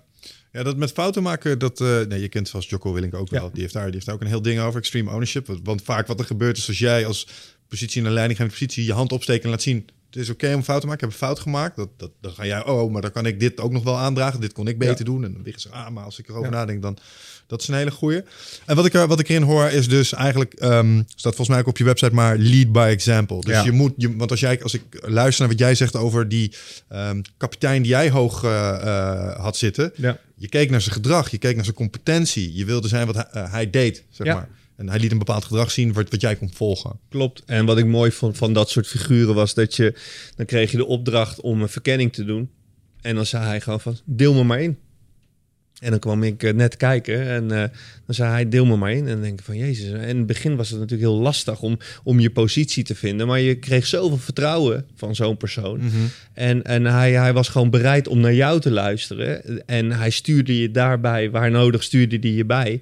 Ja, en dan, dan weet je, dat voorbeeld wat je op dat moment krijgt... en dat is inderdaad wat ik ook graag roepen tegen onze klanten. Ja, lead by example, jongens. Hij, eh, pak die bal op en doe wat je moet doen. En ja, men- mensen zijn niet bereid om te doen wat ze moeten doen. En ik vergelijk dat ook heel vaak in de introgesprekken die we dan hebben met mijn zoontje. Mijn zoontje wilde dolgraag in de arena onder de lat staan en eh, om te keepen. En eh Sillissen was een grote voorbeeld.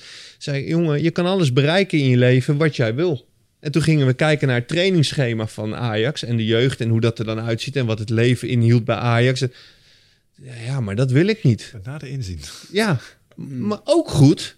Je bent daar geen minder mens door. Maar als je iets wil, dan moet je het ook 120% doen. En, Ja. en niet minder. Dat heeft ook zijn nadelen natuurlijk. Ik bedoel, eh, daar word je eh, redelijk eh, prestatiegericht van. En ehm, soms gaat de oogkleppen voor dat je alles in je omgeving verliest om puur maar dat doel te bereiken. Maar ja, dat, dat zit in het beestje. En dat, ja, ik, ik voel me daar niet heel onprettig bij. Ja, nee, nee eh, eh, ik snap dat. En eh, ja, kijk, het is afhankelijk van je doel. Dus als je doel is om je team een bepaald effect te laten sorteren, dan moet je een dergelijk denken er denk ik ook in hebben. Krijg je Ja. ook een stukje cultuur krijg je Ja. mee te maken. Dingen vanzelfsprekend vinden binnen teams. Zie ik ook nog wel eens wat dingen. Ik, als het gaat om leiderschap heb ik wel eens iets gehoord van ehm, een vis stinkt bij de kop. Dus als ik in een organisatie kom en ik heb een afspraak met mensen en ze komen 10 minuten te laat, dan is het heel waarschijnlijk dat de manager daar ook gewoon standaard 10 minuten te laat Ja. En ehm, eh, een, een cultuur in een team zeg maar, in stand houden is best wel lastig. Maar ik kan me zo voorstellen dat bij, binnen de BSB, je komt daar als broekie binnen, daar gelden allerlei regeltjes, Ja. allerlei dingen. En als je dan kijkt naar hoe zo'n team dat enforced, dus hoe ze ervoor zorgen dat iedereen een beetje binnen dat informele gereel blijft. Hoe werkt dat? Nou, ik denk dat het gewoon een. eh, die- die, want we hadden het net, is het indoctrinatie of training. Hè? Maar je wordt natuurlijk op een bepaalde manier echt wel geïndoctrineerd. Je weet al in die negen maanden dat je aan het, eh, aan het elke dag aan het, aan het afzien bent. Of eh, dat je onzeker wordt gemaakt. Of ze halen de voeding uit je weekpatroon. Of weet ik veel wat. Ze verzinnen altijd wel iets dat je. Je moet terugvallen op dat team. Als je dat team niet hebt en je gaat solo, eh, ga je die, die operatie in, dan ga je het niet fixen. Ja, en dan zie je dus dat er een, een, een, een, een die teamflow, dat wordt eigenlijk een soort van gevoel waar je aan vast gaat klampen. Dus op het moment dat jij binnenkomt, dan zoek jij heel snel die processen die in dat team gelden. Ja, en dan, dan word je gewoon, eh, je komt binnen en dan hoop je maar dat heel snel de nieuwe lichting eraan komt. Want dan ben je niet meer de jongste. En, en dan ineens word je ook op een andere manier behandeld. En je ziet gewoon dat die lichtingen die in zo'n team schuift zitten, omhoog in die schuift ranken. omhoog. Daar was ik naar op zoek. Ik heb een keer iets gehoord over Navy SEALs, hoe die opereren, zeg maar. En daar heb je, dat gaat van E1 naar E8, geloof ik. Dan, dan ben je dus, eh, E1 is, het, eh, is de eerste, Ja. is de kapitein. Dan heb je E3, dat is het kader. En daaronder zitten de twee, dat zijn nummer 4 en 5. En dat noemen ze dan de E45 Mafia. Dat zijn de cultuurdragers. Die zorgen dat alles daaronder gaat zoals kader wil. Ja. Omdat zij zijn inmiddels de ervaringsdeskundigen. Ze zijn nog, niet, nog net niet leiding, maar ze zijn wel de, eer, zeg maar de Ja. eerste onder de gelijken. Ja, gewoon de meeste ervaring. En, en ja, je, de, de leiders die van zo'n van binnen de eenheid, die zeiden ook van nou, loop even met die en die mee. Precies. Kijk even wat die doet. Ja, je, je, je neemt gewoon het voorbeeld over. Want je wil zo snel mogelijk in, die, in, die, in dat team passen. Maar dat heeft alles te maken met jij wil dat. Hè? Ja, ja, ja. Het is niet dat ik naar voren wilde. Ik wilde de doelstelling van het team halen. En ik weet nog wel in het begin dat ik dan... Dan kregen we een opdracht eh, dat we een observatie moesten doen. En dan moest ik ergens een kroeg in dat ik echt... Normaal gesproken denk je, daar ga ik niet naar binnen. Eh, en op dat moment... Ik, ik was alleen. Je weet dat de jongens om je heen staan, maar niet eh, op eh, 25 meter. Dus als je dan zo'n, zo in dit geval een hele criminele kroeg in Amsterdam Zuidoost, als je daar naar binnen stapt, dan weet je gewoon dat je team je heeft. Ja, ja, en, en wat er ook gebeurt, eh, je weet dat ze er zijn. En ja, ik, ik kan niet anders zeggen dan dat ik die mensen die ik, eh, die ik met waar ik toen mee gewerkt heb, dat, dat, dat voorbeeld wat ik iedere dag daar gekregen heb, dat heb ik eh, uiteindelijk trachten in te voeren bij de DKDB waar we gezeten hebben, waar we echt als die cultuurverandering moesten eh, toepassen. Wij werden als ervaren BSB'ers naar binnen gehaald, negen man. En we werden op cruciale plekken gezet in de, in de, in de eenheid om een bepaalde cultuur te veranderen. En, en dat hebben we toen echt eh, gedaan. Dat, Ja, eh, want, stel, want stel, ik zou je nu binnenhalen. Stel, ik heb, een, eh, ik heb ergens een ontwikkelteam zitten, ze bouwen software. Alleen er zijn cultuurdilemma's. We hebben een bepaalde mate van voortvarendheid die we nodig hebben. En je zou nu daar binnenkomen met alles wat jij weet aan je cultuuraspecten. En je hebt daar een leider zitten.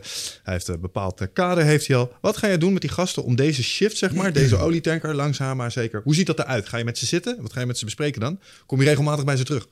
Ja, nee, wat we doen is eh, die context vaststellen is cruciaal. Hè? Dus je moet weten waar gaat dit over.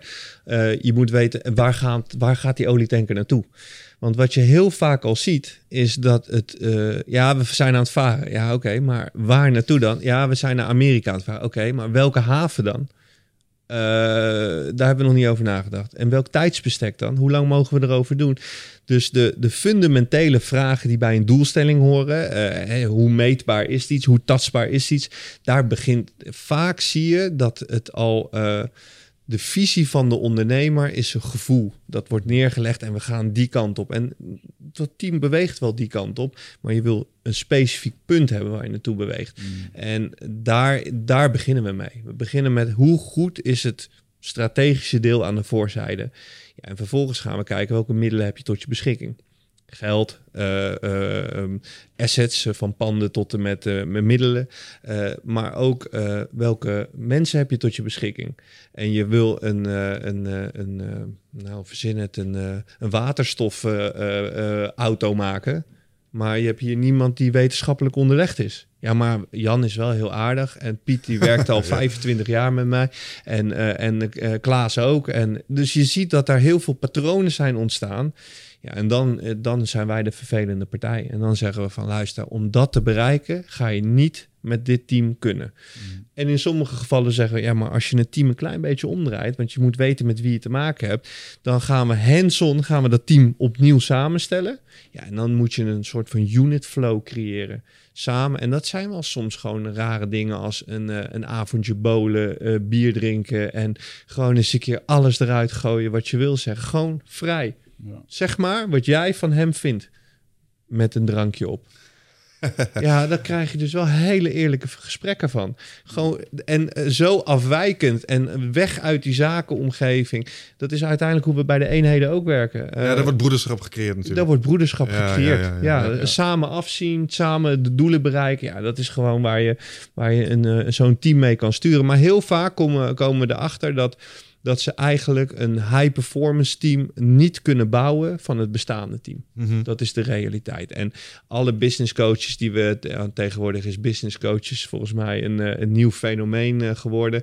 Wij zeggen ook, wij willen niet iedereen helpen. Wij willen die 20% helpen die intrinsiek gemotiveerd is om te doen wat, er, wat ze moeten doen. Mhm. En die hebben dat van nature. En eh, de rest helaas niet. En dat kun je wel aanleren, maar daar hebben we geen zin in. Dat is die tijd, die, die hebben we niet. We pakken ongeveer vijf van dit soort trajecten per jaar aan. En dat is al echt wel eh, best heftig, zeg maar, Mhm. eh, qua, qua drukte en ruimte in de agenda's. Snap ik. Als je dan kijkt naar, naar zo'n cultuuraspect, hè, iets wat Defensie eh, in zich heeft, wat ik ook wel herken vanuit de vechtsport en waarvan ik weet, ah, dat heeft een sterk regulerend effect op gedrag, zijn disciplinaire maatregelen. Iets wat mij betreft compleet ontbeert eh, aan de zakelijke kant. Teams worden nooit gestraft. Er zijn altijd beloningen. Als je een keer je planning niet haalt, is er vaak bijzonder weinig aan de hand. Het is Ja. allemaal de man- mantel der liefde.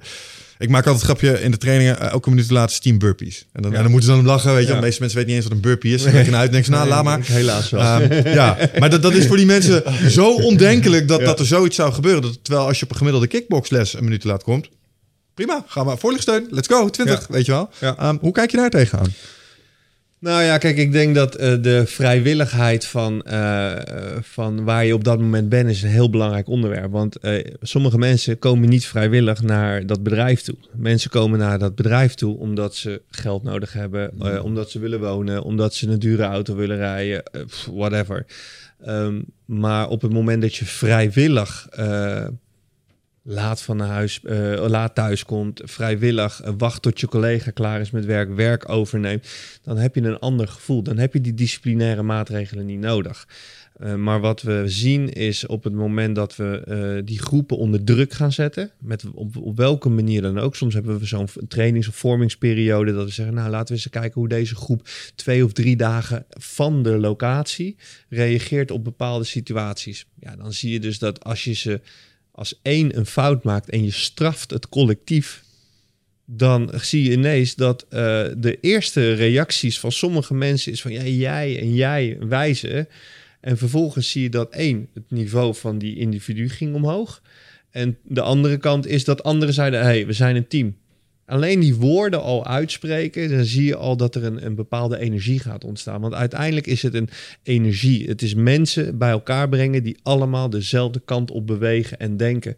En als je dat kan zonder eh, disciplinaire maatregelen. ehm, als ik terugdenk aan mijn eenheden. Ik ben gedurende mijn operationele tijd nooit disciplinair gestraft. Nooit je wapen één meter van je vandaan laten liggen, bijvoorbeeld? Ja, in de opleiding. Ja, precies. Maar, nou, maar wat ik probeer te zeggen is, er zitten aspecten in Defensie, zoals bijvoorbeeld, dat is, wij doen Marine Experience met onze jaarprogramma's. Ja. En daar is inderdaad grap, krijg je een stuk hout, dus je wapen. Ja, succes. Ga dit doen. Ja, boomstam. hey, hij, ligt, al- hij ligt iets verder weg als een meter. Ja. 20 burpees. Ja. Pak. Ja. Eh, maar het werkt wel, want dat doe je twee keer en daarna niet weer. Nou, ik kan me herinneren dat, we dat we bij de BSB dan die geintjes kregen als eh, iemand liet zijn wapen liggen en die werd op een kruk gezet en die kreeg een broodje en die kreeg eh, drinken en de rest die moest rennen. Oh, dat is nog erger. Dat je gewoon door jouw schuld eh, moest de rest eh, ging, ging pijn lijden. Nou, dat, wat- dat weet ik nog wel. Dat, dat, dat soort straffen, dat, dat creëert die, die, die unit flow. En het mooie van, van, van zo'n opleiding is, ze weten precies waarom ze eh, bepaalde handelingen verrichten met je. Om maar dat teamflow te creëren. Dat Ja. is wat je, wat je wil bereiken. Google werkt op, op zich eh, gelijkwaardig aan Navy SEALs. Hè, op sommige eenheden hebben ook een eh, Special Forces methodology geadopteerd. En dat is voor specifieke doelen zetten ze gewoon specifieke mensen in. En niet eh, vanuit bestaand. Soms zeggen ze, eh, nee, nu hebben we die nodig, die nodig, die nodig. Jullie zijn een team, ga maar even twee weken eh, opsluiten. Maak maar een plan. Resources daar liggen iets anders dan Ja, er is gemiddelde. wat, er is wel wat geld. Ja. Dus je kan dat misschien ook wat makkelijker doen. Maar daardoor, doordat ze op die manier werken, zie je dat die groei steeds groter en groter en groter wordt. Ze, ze, ze gaan voorbij eh, paden als bekendheid, eh, eh, beka- paden als, als, als ervaring of, of eerlijkheid. Nee, what you see is what you get. If, als, als hij dat niet kan, dan moet hij dat niet doen. Niet eens proberen. Ja. He- hele harde beslissingen worden daar genomen. Je- soms ontbreekt het aan die harde beslissingen. Mhm. Of ze worden op emotie genomen, maar niet op ratio. Ja.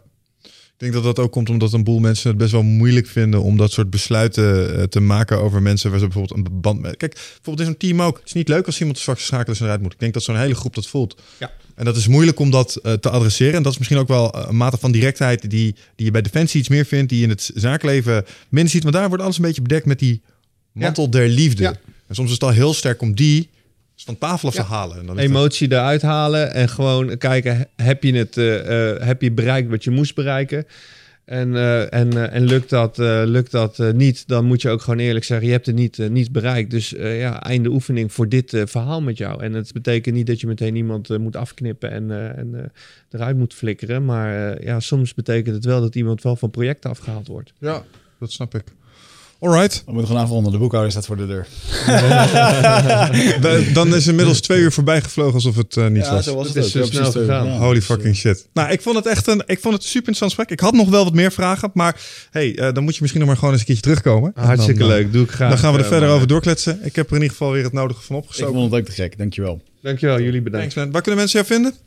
Eh, op website www.cezointernational.nl of uh, ricobricio.nl. Daar staat ook uh, het een en ander beschreven. Perfect. Bang. Tot de volgende keer. Tot de volgende keer mensen. Dankjewel. Ciao.